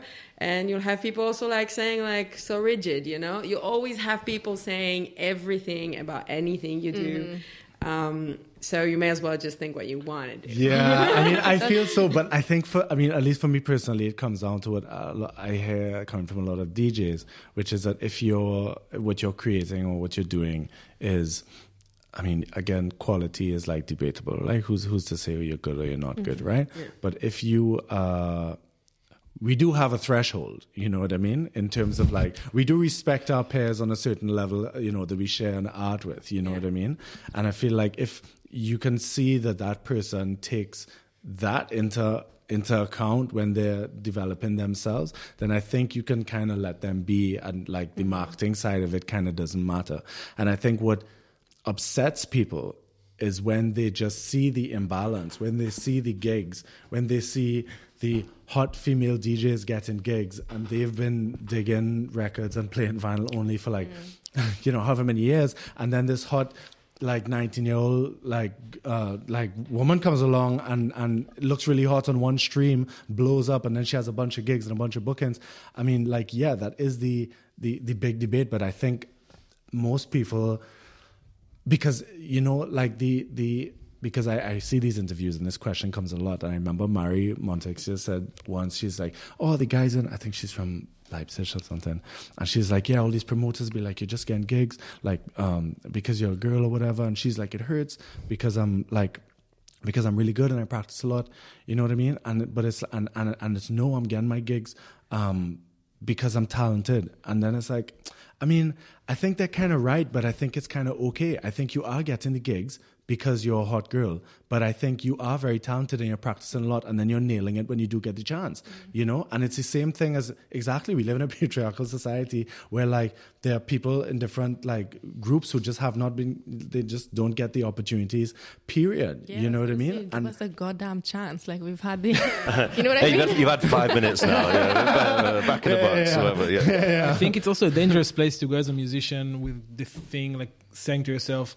but why am I not getting gigs? I'm I'm Mm-hmm. practicing a lot, I'm doing a lot, I'm better than this one, and he's getting this thing. And I think you need to question yourself first of all where you aim to. Are you aiming to the same places? Are you aiming to the same audience that you're trying to get? Because it might be that you're not.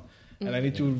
I think you really need to understand how to use what you have, even if it's Yeah. physical Yeah, yeah, things. Yeah. to Well, this is what I mean. benefit. It's like have a clarity about what is your objective as an artist, and then find what it is that you know your vibe attracts your tribe. To like shine. find, Yeah, find yeah, what yeah, makes yeah, you yeah. shine and roll with that. You don't have to wear the thongs up high just because everybody else is wearing thongs. We should we should do that though I will. with the IKEA hats as well. like, fucking ill. Um, nah. With you in the center Yeah, again. oh, yeah, yeah. You, you at the front, yeah. Just differential. Uh, IKEA head. IKEA tops. IKEA. Oh my god. Let's do it. It's a nightmare. Now it is. It is. Is interesting, isn't it? The, the sort of debate about it. Because going back to the Instagram motivational whatever is like first and foremost, just be a fucking weirdo. And make, in my Yeah, yeah, opinion, my yeah. my advice to any, I'm gonna- about to do a workshop with Gabby uh, at some point. At Refuge, and my thing is going to be basically going to show him this weird fucking sound collage that this woman called Delia Dar- Derbyshire made, and then just be like, just do whatever the fuck it is you want, and try not to pay attention to that because all the original good ideas ever you know, from jazz, blues, rock, soul, whatever, has come from people being like, ah, you know what, that looks shit. Let's do this thing over here. And Yeah. the world has now just become. I think what social media is doing is like centralizing everything into Yeah. this sort of generic, like pink goo of shit that you can't escape. Honestly, man, it fucking does my head in because everyone's like, oh yeah, I made this. uh, You know, so we were joking about the fart thing. But I, I, I love the weirdest sounds you can possibly get hold of because why, if you boys have all, not boys, whatever, you lot have all trained for 30 years, then I want the strangest shit you can do. I don't want yeah. you to play the thing I've already heard. Mm-hmm. Like, and obviously, yeah, nothing's original, blah, blah, blah, blah, but like, Yeah, some- but you don't have to be original. You just have to be authentic. yeah, and even that, I don't even want to be authentic. I just want it weird. I just want it to be fucking weird. Like, That's what I'm saying. But I this is authentic that's for you. Exactly. Yeah, yeah, yeah, yeah. Exactly. Yeah. If you're like the version of your most authentic, like Psychedelic production and just strange, like the yeah, yeah. strangest Yeah. thing Yeah. ever, then you are being true to yourself. You yeah, know what I fat mean? drums, heavy bass, weird psychedelic sounds on top. That's it. Done. Like, just leave like five of them albums behind, then just bounce, and that's that's basically my plan. exactly. but I, I, yeah, I think my fear is my fear when I think about it is just that the the um like what is considered or what is celebrated as like the top notch of whatever it is that somehow that changes. I think that's scary for me. You know what I mean? I think I don't I don't think like because I moved to Berlin three years ago, whatever it might be, four years this year, whatever. I mean, I haven't been getting crazy gigs. I'm very proud of myself in terms of like where I am as an artist. I'm very confident in who I am as a, a DJ. I got my first club gig, and I, I wasn't even nervous. I was just kind of I just kind of did it because I'm experienced enough and, and I'm happy. And I don't think that, I mean, of course, I want more gigs. We all want more gigs, right? but I don't think it bothers me when I see people who um, don't work as hard as me or don't take it as seriously as I do, like get through. I think what bothers me is when I see who uh, are supposed to be not the gatekeepers, but the people who are supposed to be setting the standard for the industry. That when that when you see this name or you see this sticker, you see this brand, you think this is high quality. When you see like those entities endorsing people or, or, or yeah endorsing other entities that you feel are not deserving of that kind of clout i think mm. that Yeah. that bothers uh, me When there's no quality control. yeah when there's no quality i feel like But that happened with the internet, though, right? Huh? Because previously the quality was controlled by loads of old white dudes. That's true. Not just the internet though, No, but I'm saying beforehand it was like there was gatekeepers, but it was you know, but they were shit. yeah, but it's- But mean- now, but now the gatekeepers are everyone. yeah. I mean, it's a difficult one, isn't it? yeah. Like, I don't know. We were just talking about it like a few days ago. I think you were there, like about radio, specifically in Germany. I don't know because I drive quite a lot. Obviously, like being a drummer, I need to transport my drums everywhere. So, just turn, I mean, it wasn't turn on the obvious to radio, me. you know? yeah, you need to take your drums everywhere, and then yeah, you need a car for that. So I just turn on the radio and yeah, listen to German radio, and I find myself just like skipping through stations mm-hmm. one after another, and and just everything is full of shit music. and then agreed you know, it's like if you see interviews or you see like who are the radio DJs working in those stations, you're like, oh, these are very knowledgeable people. You know, they've heard a lot of good music in the in their lifetime, but they still choose to put the shittest music Yeah. on radio. yeah yeah Yeah, so it must Shit be like you. When you- but when you say shit music, what do you mean? Like, you know, because shit, Shit is for you. very, shit Just is very subjective. yeah but i mean I, what, what I, you said about this threshold. I agree with you you, know, like, it's because But, sometimes but do you mean shit in terms of like, okay, you know, if you're on the radio, a lot of the times you'll play very mainstream music. Which I don't care about genres. It can be mainstream, it can be Austrian, it can be pop, Okay. house, whatever, just jazz. just objectively or into Yeah. subjectively shit me. I don't care about the genres. I can. I mean, Yeah. obvi- obviously, like you know, you have stations that are dedicated to one genre, or like Yeah. programs that are dedicated to a specific genre, which is fine. You know, Mhm. I don't care if you have like five hours of Schlager, Yeah. but I'm sure there's good Schlager and bad I Schlager. was You know, say about that. yeah, I totally agree with you, and, and and it's scary to me to think that there are certain like uh, bodies that that claim to revolve around like the ethos that keeps like a certain art alive, mm-hmm. like with a certain standard, and like when as an artist, if you play here or you get recognized by this body, it feels good because as far as you have seen so far, and in their history and, and everything, you could see that they endorse really good quality. And for me, it's so scary to just sometimes watch that crumble because because because social media has basically made everything Yep. you know accessible like because I, I had a friend who works in an agency uh, who worked in an agency um, and they are a really big agency they book really yeah, let's call it top level, whatever, right? Um, I don't want to get into it because I don't want to, but it's visual um, arts, right? So, like uh, uh, photographers. And in his time at the agency, he has basically he's relayed stories to me that make me scared. You know what I mean? And he he tells me about the decisions that they make and and the basis on which these decisions are made. You know, and and it it's it scares me because he said, for example, um, that he's he watched this really young um, aspire. I don't know if I call him aspiring anymore, but he was like really young photographer, right? Definitely. I mean, at 19, there's only so long you can be in practice in photography, right? Um, but he, they decided to award him the responsibility of shooting a, a, a campaign for a very prominent brand, right? Which he got paid like an insane, like a life changing amount of money to do, right? And the entire reasoning behind giving this person this um, job, which definitely changed their life, was the fact that they fit into a certain buzzword group in this age, and the fact that this agency could have could sign this person or have this person do this under them is just a good look as far as that is concerned. And the person on this shoot was not was clearly not technically equipped mm. to do this to, to a certain standard, which is, you know, expected at a certain level. You know what I mean? But they still did it and they still got paid. And then now that that artist has this under their belt, now might continue to get big jobs like this. And those things really scare me because then you think, I have no control over this. You know what I mean? And I mean, I know if kind I of all about you're competing for clout at the yeah, end of the and I mean, like, if I, if I were to be in a position, if I were to be, I don't know, appointed to a board, sounds very official, but let's call it being appointed to a board. But you could be A&R for a record label, or, you know what I mean? You can be an You're a gatekeeper, or- you're one of the you know gatekeepers. You, you could be a, yeah, exactly. You're one of the gatekeepers, you're one of the enablers, I prefer to use, you know, of an industry. Catalyzer. You can call Right? it the cake slicer.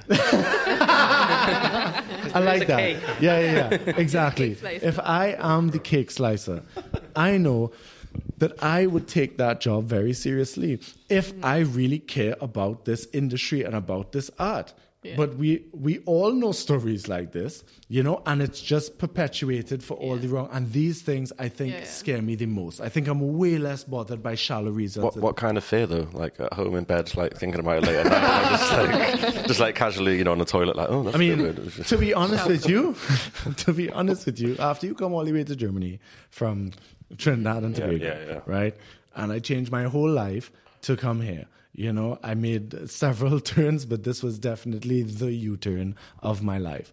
It is scary for me to think that if I do not m- meet certain criteria that have nothing to do with my practice, that I somehow will not, you know, achieve certain things. Well, you won't be financially On the- stable, on- on the basically. other- Exactly. on the other on the flip coin like like like what you're saying i see it as well in like these members clubs i don't want to name any in particular but they will hire um influencers because of the clout that the influencers have and because of the network and the influencers you know can bring in their network and everything. And then but then they're hiring these influencers to do like sales jobs and jobs that they're absolutely not qualified for. Yeah. and then the company is like imploding and everyone's like oh well why is this happening? And you're like well, because you hired a bunch of Yeah. people who don't know what they're doing because they know people Exactly. you know and it is Who are also on their phones at work when they should be doing work. Fucking around. Yeah, Right? at work, And- you know, selfies the camera. You know what I mean?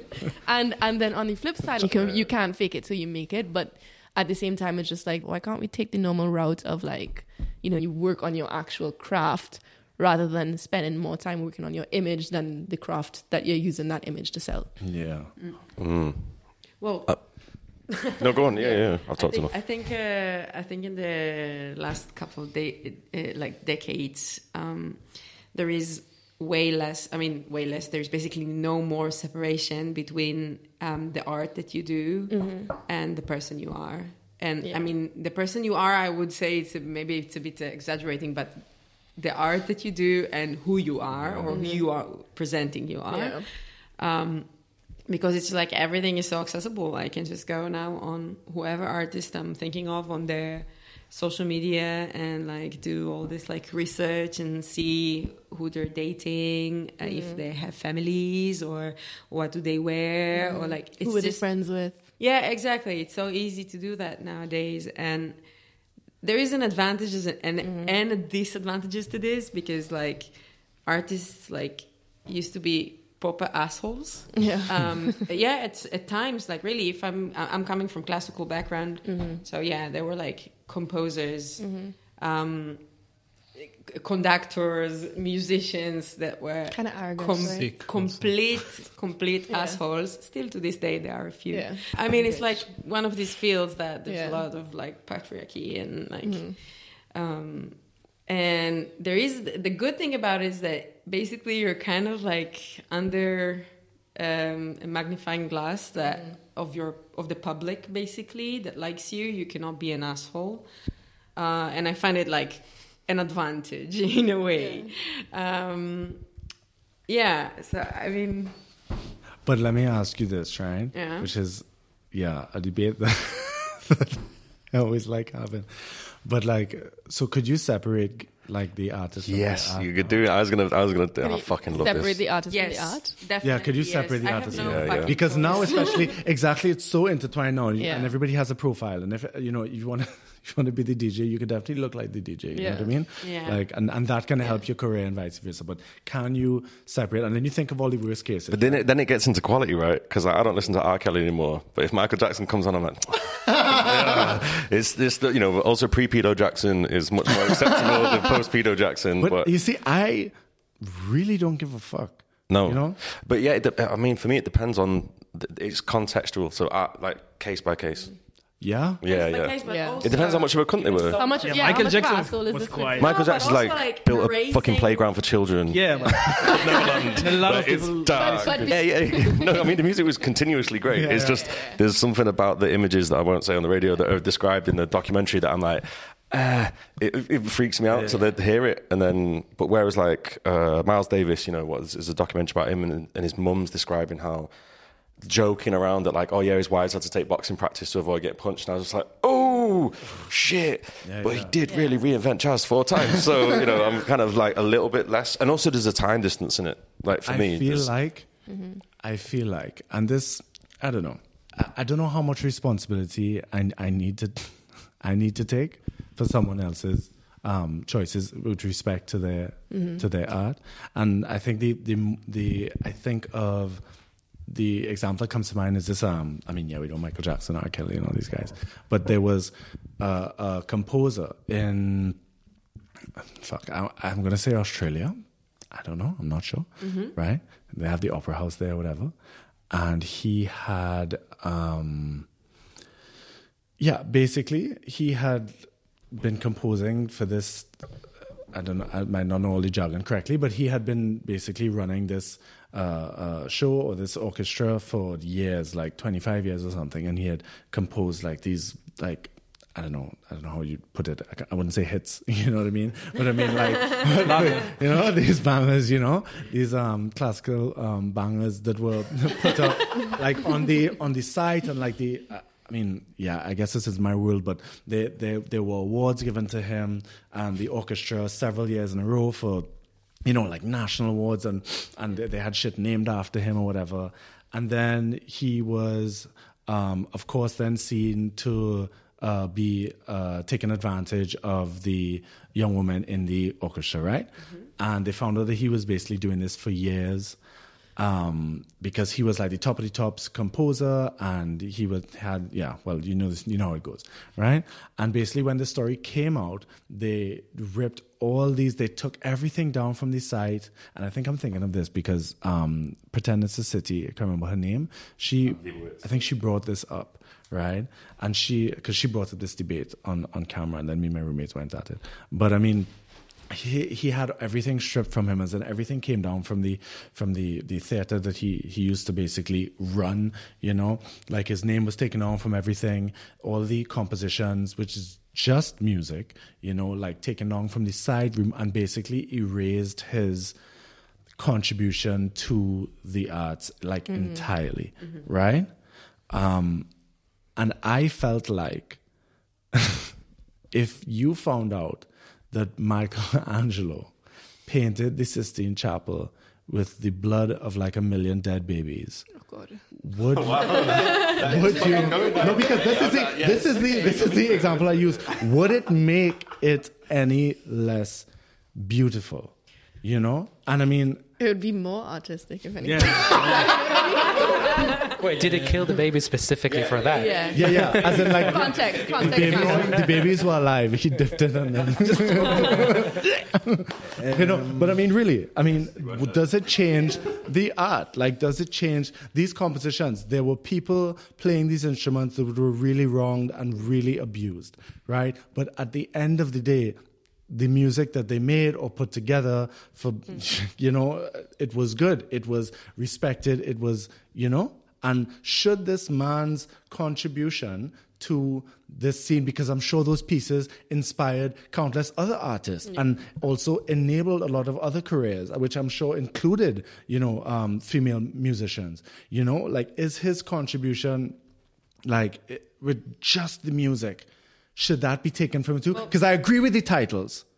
I agree with yeah, he can't be managing director of this. And I find anymore. that, but I just You know find I they shouldn't be making money off of it anymore. Like that, we should need to Yeah. take away the money from. You know what I mean? You think But so? get- yes, yes. I'm sorry, but I don't know. I- It's, again, it's case for case as well, you know, because you could say, yeah, it's ra- you, you have the rapists with the obvious ones, but then if you think about like Quincy Jones, he was a cunt. Like he's so many artists around us would not exist if it wasn't for Quincy Jones, right? But at the same time, like he was an alcoholic, he used to beat his wife, he used to cheat all over his wife. Two, two, two points I've got here. One, if Mr. Orchestra Guy, all his songs are about getting on with fucking teenage girls, and it's like, oh yeah, nah. you know what I mean? Exactly. Ages, Yeah. age ain't nothing but a Exactly. number has got to be off the playlist, Yeah. man. That shit can't be played anywhere. Exactly. But Afrika Bambaataa is one of the other ones, the most pivotal dude in the formation of hip hop. He was also apparently like getting it, like taking advantage of and raping like the young lads in the fucking the very origin of hip hop, which then goes on to change the world. And like you can't untie that. Yeah. You can't That's undo it. and and then I mean, if you think about dancehall, like yeah, I mean, you know like what I mean. think All we're these- talking about is shooting, and and there's songs Yeah, about raping the women. biggest and dancehall people are in artists- the dancehall clubs and them. the like, women are all singing it. Getting and out, you winding know what up. I mean? It's Yeah, the kinda biggest like, but dancehall it's artists in accepted. Jamaica, right? And all they sing about in dance, Vibes. not all they sing about, but a lot of what they sing about in dancehall is just violence and sex in the most explicit literally. manner. And then they find the biggest dancehall artist probably ever with like a bunch of dead bodies in his basement and guns. He's like put away for life, but he's like still producing music, still from making music, in jail. right? And somehow, on the- somehow, Telephone like with his everybody's still going nuts to this, and nobody said like, No, sorry. Yeah, yeah. But people are excited, like Vybz brought out a new track from from jail, and you're like, this. the guy- "Answer murder." you know what I mean? Yeah. But yeah, sorry, what you were saying? No, it's just like I think eliminating the existence of this person, the composer, or whatever, is a bit stupid because the music is already out there, as you said. Yeah. Like people played it, people got inspired by it, you know. Um, but celebrating the personality is a different thing. Like having his name written on a building or whatever, then you're pretty much celebrating the person, not so much the music. And then I understand why they want to, like, not have it there, you know. Yeah, because And on top of this, I think that if we erase the person, we also erase his wrong deeds. And I think this is an opportunity actually to say to to like not erase the art. The Yeah. music of this composer was great, whatever, and but to kind of evoke uh, a conversation about Make an example out of him. yeah, exactly. Make a like a bad example out of yeah, it. yeah, yeah. Yeah, and I, I mean, I have it on a very personal note. From again, from my classical background, uh, I mean, uh, Re- uh, Richard Wagner is not allowed to play in Israel because of his like Nazi um, side of of uh, also in his art, art by the way, like in the art itself. He wrote books with like terrible texts, and I had a lot to think about it. Like growing up in Israel as a classical musician, basically, I ended up going to um, my studies uh, abroad without any experience of Wagner's music whatsoever, which is a huge disadvantage as a classical horn player. And I was mm-hmm. kind of angry about it. And that's when I kind of came up with the thing why don't we study his works, classical mm-hmm. works, alongside to his historical bullshit Yeah. and learn out of it. And this could be the same. We can talk about Michael Jackson and say the guy did amazing things in music and also mentioning the fact that he was a Yeah. perv. I mean, it's it's um I think erasing these people is Mm-hmm. also erasing is like also ignoring the the like wrong things they did. Exactly, because when you think of a bad person, you think of like, yeah, you think of like an evil person. Yeah. But if you could say, actually, there are people in very good positions, very like upstanding citizens of society doing horrible things, like creating beautiful things, but still doing horrible things. If you, yeah, basically real. say that you have Just keep to. it real. Like this. Yeah, and this you is have to who be this guy aware of was. it. Yeah, yeah. Period. Yeah. you know? Yeah, if we will erase every artist for any stupid or not, Half of them will be then gone. Half Yeah, more I mean- than half of them. Also, the art might get a bit shit. Yeah. yeah, exactly. exactly. think- That's the other thing. You need cunts. Because need- they're, they're a little fucked up. But yeah, but I think it to the- what we forget about artists sometimes that art is about kind of like explore. It sounds terrible because some people, of course, took it to the extreme and to wrong places. But it is about kind of like exploring yourself, exploring who you are, what you want to kind of produce, what you want to say. Um, if if it's through violence, drug abuse, and a a lot of things that people get kind of like attracted to, but the idea is to be as open as you can. And as you said, I think if we're gonna go through history, for sure, classical composers, for sure, jazz musicians, for sure, rappers, for sure, art, uh, pff, painters, and everyone, and then say, Sure, DJs. yeah, come on. sure, everything. Yeah, DJs are right. Also, like how far are we're gonna go, and how much would it matter if a thousand years ago, some I I don't know, like how much information can we have on those people? Yeah. you know? verify it. Yeah, I mean, even what- if it's I don't know. One of my things is going to be the, the ultimate ninja move. The ninja move should be take all R. Kelly's money and put it into like you know uh, domestic abuse awareness Yeah. schemes. Yeah. Just do that, like you know, Yeah. fuck you. Yeah, yeah, yeah. Yeah, that would be the Michael- illest shit. Every every um all the money that Michael Jackson's songs are making now, put that into like Child abuse. child abuse. Yeah. Yeah. Same. It would be ill.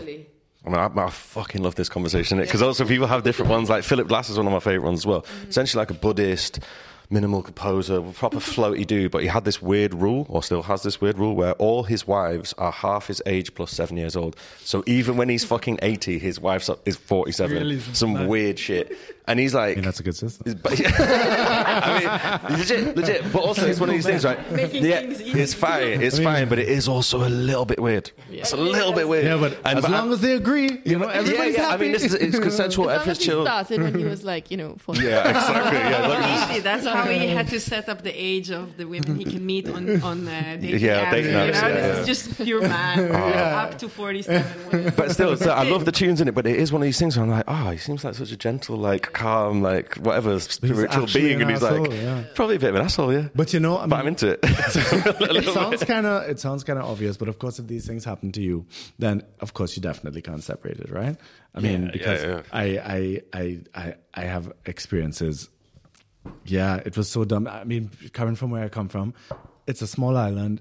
in a place where this ecosystem of of, of electronic music doesn't- exist, right? So there, there are a lot of people who I've been following and look up to and, and whatever that when I came to Berlin became like accessible. Like I'll see them on the street and I'll be like, holy shit, you know what I mean? um, and I remember the first time when I first moved, and I was all eager beaver about doing my thing and networking, shit out everything. I mean, I still do that, but I remember I met this this this one DJ in particular because there weren't too many. They were just like a couple, you know, that lived in Berlin, and um, and that I really played a lot of their stuff. And I remember I met this one guy, and I met him at his party, and it was so. So I was with some South Africans randomly through a bar night, and then they said we're gonna go and see the South African DJ play. Right? And I was like, holy shit, yeah, of course I know him. Like, I follow, him. and they're like, yeah, yeah, I know him personally. Like, I'll introduce you. Right? And I'm thinking, holy shit, you know. So go to this party. And everybody's waiting on this guy to reach whatever. The party wasn't too crazy, right? So, and we came from the from the start. And then this guy comes, everybody's talking to him, whatever. And my South African friends come and say, you know, like uh, blah blah blah blah blah. And here's this guy, and and and he's a he's a DJ too, which you know at the time is always kind of embarrassing. You know what I mean? But whatever. So I'm standing up there, and I'm just being nice. I'm, and it was kind of weird because there was a circle of people like like trying like just be, being around him you know what i mean he was kind of like he was a guy with a like a like a big like um like a big persona so like yeah the, he was kind of like the nucleus of this you know what i mean it's his party he's a dj whatever so when somebody introduced me to him, everybody's looking at this happen, right? Which is kind of strange. You know what I mean? It's not like the movies when you meet the stars backstage and it's just you and the star. It's the whole room watching you meet this person, right? Staring Which- into his eyes Yeah, like, yeah. Which is just like, yeah, which is even weirder. You know what I mean? So then I think I was just saying, um, I was just saying, yeah, man, cool party, nice to meet you, whatever. And I expected him to say, I don't know, something simple like, yeah, nice to meet you, ask a dumb question or whatever, right?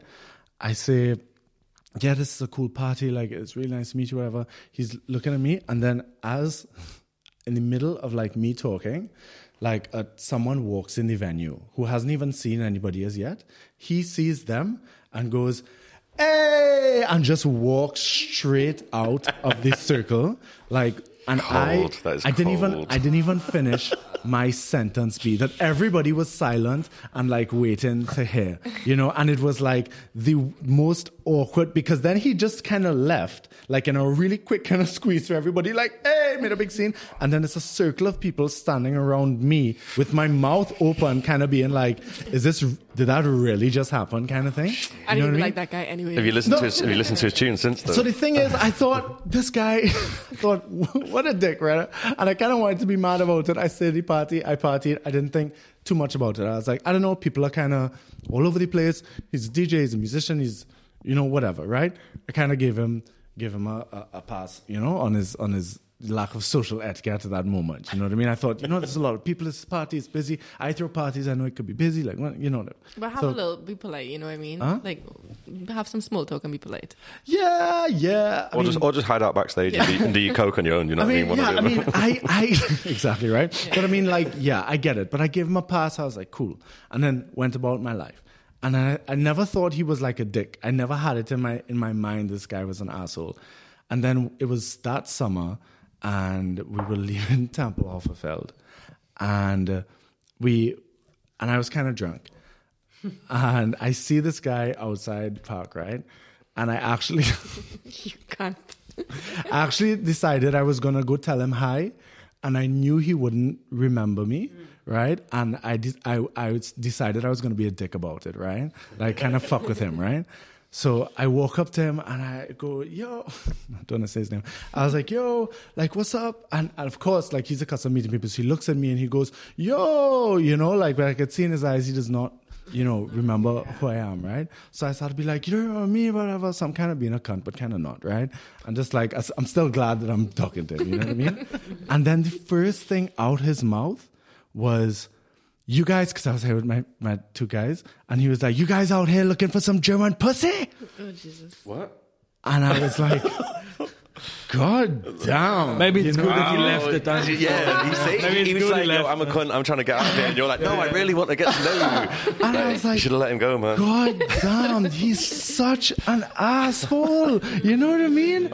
And then I was just like, and I, I was like, because I didn't even know what to say. Like, I don't know. Like, you know, you know, it's kind of strange because like guys say dumb things to guys, but I didn't even think that guys would say that Out to of the guys, blue also, like okay, yeah, out of yeah, the yeah, blue to like to like a stranger, somebody you just met. Like, why would you scream that? And then I thought, yeah, this guy's really such an asshole. And you know, like the it- asshole who doesn't give a fuck that he's an asshole. Yeah. I mean, oh, Like- you know, Yeah. and Yeah. I, I think that, and that's not even like I wasn't like damaged by that, but You sound a little after bit. You sound a that- little bit damaged. I was damaged. You Still want to find the good I I know, guy. yeah, yeah, Light, it's like- light dash of PTSD. You know? but it's like it's true. But after that experience, I really did say, and he had good songs out. He's running a label that's making good music. And after that, I really said, "Man, fuck this guy." Like Oh, really? honestly, yeah, I That- really that said, bad? "Fuck this guy," Oh, and I really like. but but un- it didn't hurt him.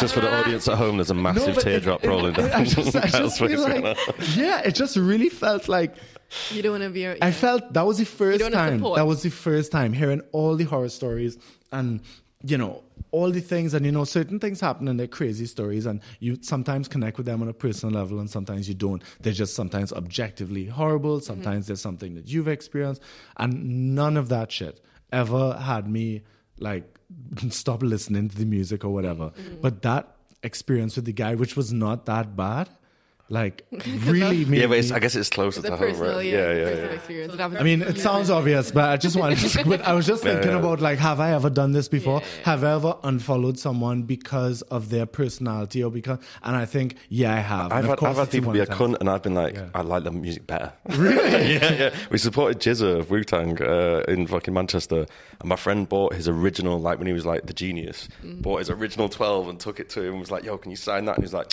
"Don't do pen, uh, don't do lids, bro." and he was like, "What?" And he was like, "Yo, take the lid off the pen." And I was kind of like, "GZA, "You fucking mean bastard!" And my mate- and my mate- you know, but it was it was so it was cold, and we don't no, it was one of the best sets we'd ever done. It was like two or three hundred people that smashed it, and we like you know opened it up and like coming off stage like hype, and Paul's got it there, gets it out, and yeah, just he looked at him and was like, "Papa's just cold." They're just like, "Don't do lids, man."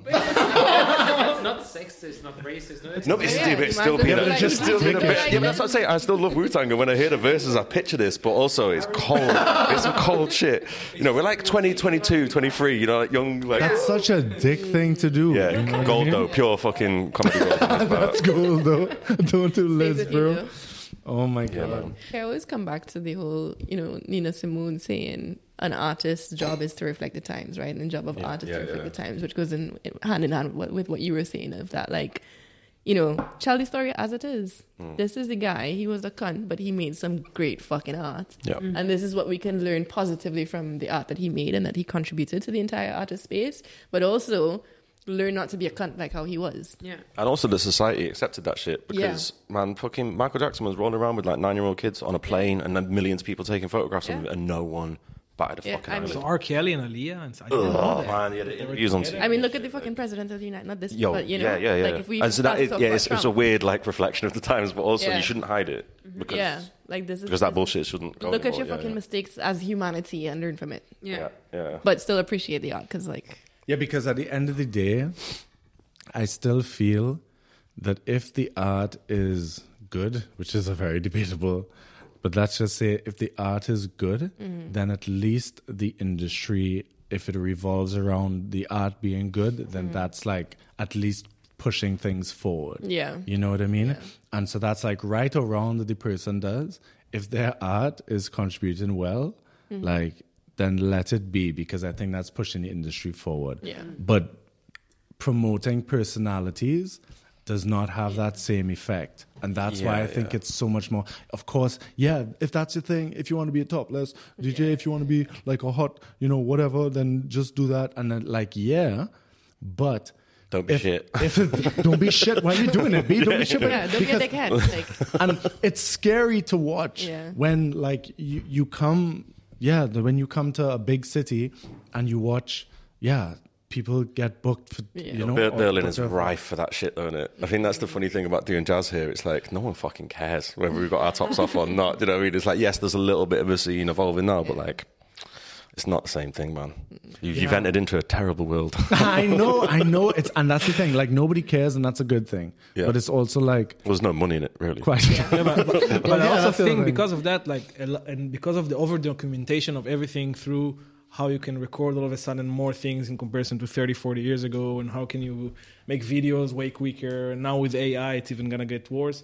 I think the amount of things we're gonna store in our minds, even art or even stories about people, is gonna decrease Mm-hmm. Yeah. in comparison to how we used to What you mean? We're going to let people let people's bullshit slide more? No, not even Because- bullshit. I think you're gonna remember less music. You're gonna re- remember less. Just art. gonna retain I think we had this conversation. I, I had it with you. I used to do a thing when I'll ask uh, not only jazz musicians, for- for this example, jazz musicians, what was your favorite jazz album in the last ten years? Mm-hmm. And so many could not answer Yeah, yeah. more than two. Yeah, the, Yeah. the appreciation for individual pieces is definitely dissipating because the mm-hmm. market is so oversaturated. now, right?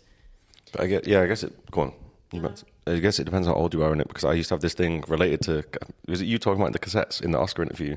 Like a whole new little cassette player next to Um, the yeah, fucking. Is, Yeah, yeah, yeah, yeah. is it there? Right. Okay. Yeah, okay. Yeah. Like I had the same thing with like mini discs and tapes. So like I would bully one tune continuously, yeah. and I still do it. I still do that. Yeah, yeah. Because but I feel like that's kind of in the you know people skipped albums and whatever and just went to Yeah. playlists and they don't even select the playlists and so the the form of the album is kind of not lost on people, but they don't, don't know a what they like. It's They only- don't know it's the like- artist even. Which Yeah, is but it's- fine. It's, Yeah. left for like the like the real music connoisseurs. like, Yeah, like, just- all, the, all the DJs. We were talking to Nathan about this as well, where he was like him starting to DJ gave him a new love and appreciation for for albums and for individual tracks as well that mm. you don't really have when you're not in that space as much. Yeah, I guess it depends because also like like drum and bass albums are all right, but you know the Roni Size album's fucking like two hours long, and yet the tu- the tunes are like nine and a half minutes long, and they're built well, not all of them, but built for clubs in it, and that's kind of makes sense. But yeah, I'm also worried about being an old man at this point and being like, oh, kids don't listen to albums anymore, and they're on Yeah, this fucking playlist. yeah. I was gonna say to the um like the whole debate we were having before about like you know the way that the direction of this new thing is going, where everybody's gimmicky and and everybody's only focusing on little bits of you know the thirty second clips. I'm like, you could also question yourself of am I being too old school and old minded, or is this just the evolution of art that we have to accept and appreciate for what it is? Mm. Yeah. I stand by if it's good, then allow it. you know, if Yeah. it's okay, like if it if it's good and it's high quality and it's going in the right direction, okay. But what is cool, the right direction? Whatever. I think the right direction is just like caring about the quality and being critical about the quality. You know, it's not about. I, I- I can't put a benchmark as to what is good and what is Yeah. not good. For me, it's about does it make me feel something? Mm-hmm. Like I don't like you don't you could be fucking you know all the music theory behind and why why the cadence is the way it is and, and you know what I mean? Or am I listening to the track and is it making me feel a type of way? Like then it's good. Do you know who Jacob Collier is? No. Oh man, this fucking look him up. You won't, you won't feel a thing. You'll feel dead. He's like some superstar. He's highly praised by Quincy Jones. Which well, cunts recognize cunts in it, but no, these What's he's his name? uh, Jacob Collier. He can play all the instruments in the world. He's like, you know, in the top percentile of musicians ever. In every octave. And Yeah, the yeah, tunes you're are right. fucking shit. Because also, I think this is the, the, this point in time when people need to remember punk. Like these motherfuckers could not play instruments, but they were badass, and they were just like, "Yeah, we're going to smash this out, and we've got Yeah, all the because they were making people feel a type of way. Exactly. Yeah. And so, yeah, it's, I think there's a cycle in it where people get overqualified, they get all their own asses, and then other people are like, you know, what, fuck that, we're going to smash it up and go this weird way. Mm. And so, I'm always, I'm always trying to look out for the weird shit and then completely ignore it because I'm too old. Yeah. So I'm just l- looking at the clock here. And um what time is it? Two hours. Two hours. two hours. Yo, But- shit. that's how it yeah. goes, that's how it goes. It's always longer. Do you guys want to close this out? Yeah, or maybe just like tell us a little bit about what's what's happening, what's exciting, what's coming up. What's going on there? What's going on? You'll have a Um, tour coming up. Yeah, we're going to the UK in April. We're gonna have five shows booked so far. Nice. Um, so yeah, that's gonna be cool. It's gonna be our second time there. Uh, first time was before we were even like a live band. I would say it was just four of us, like with Hal, the bass player, who's not here. Uh, but this time we're coming as a more like unified hmm group, I would say. Nice. Um, so yeah, it's exciting. It's around That is the same. Sorry. That is exciting. Yeah, yeah, yeah. Is Um, it your first your first tour yeah, as a band? It's a mini tour, I would say. Like, yeah, five shows in Nice. within a week, which Yeah. is pretty cool. Um, we're supposed to have the record ready by then Mhm. to sell, How's that going? if it's coming from the pressing plant in time. Um, but yeah, what else? Like, yeah, Joe is now processing. We got we got a new seven that's coming um, with Dunia. I don't, do you know who Dunia is? No. Uh, she's like a Berlin based, I think, from Hamburg, but singer. Yeah, yeah. Um, lethal, absolutely sick. Uh, so I've got her on a tune. And that is kind of like one floaty tune and one hardcore weirdo tune, and that's all coming on the seven. We've also got a gig on the 25th of March in Berlin at Cassette Heads. This place called Out of Context, which is the most Berlin venue ever. It's owned by a thruple. It's like an old fucking housing block. In, no joke, old housing block in Pankow where you know they, they've got a 200 square meter converted living room.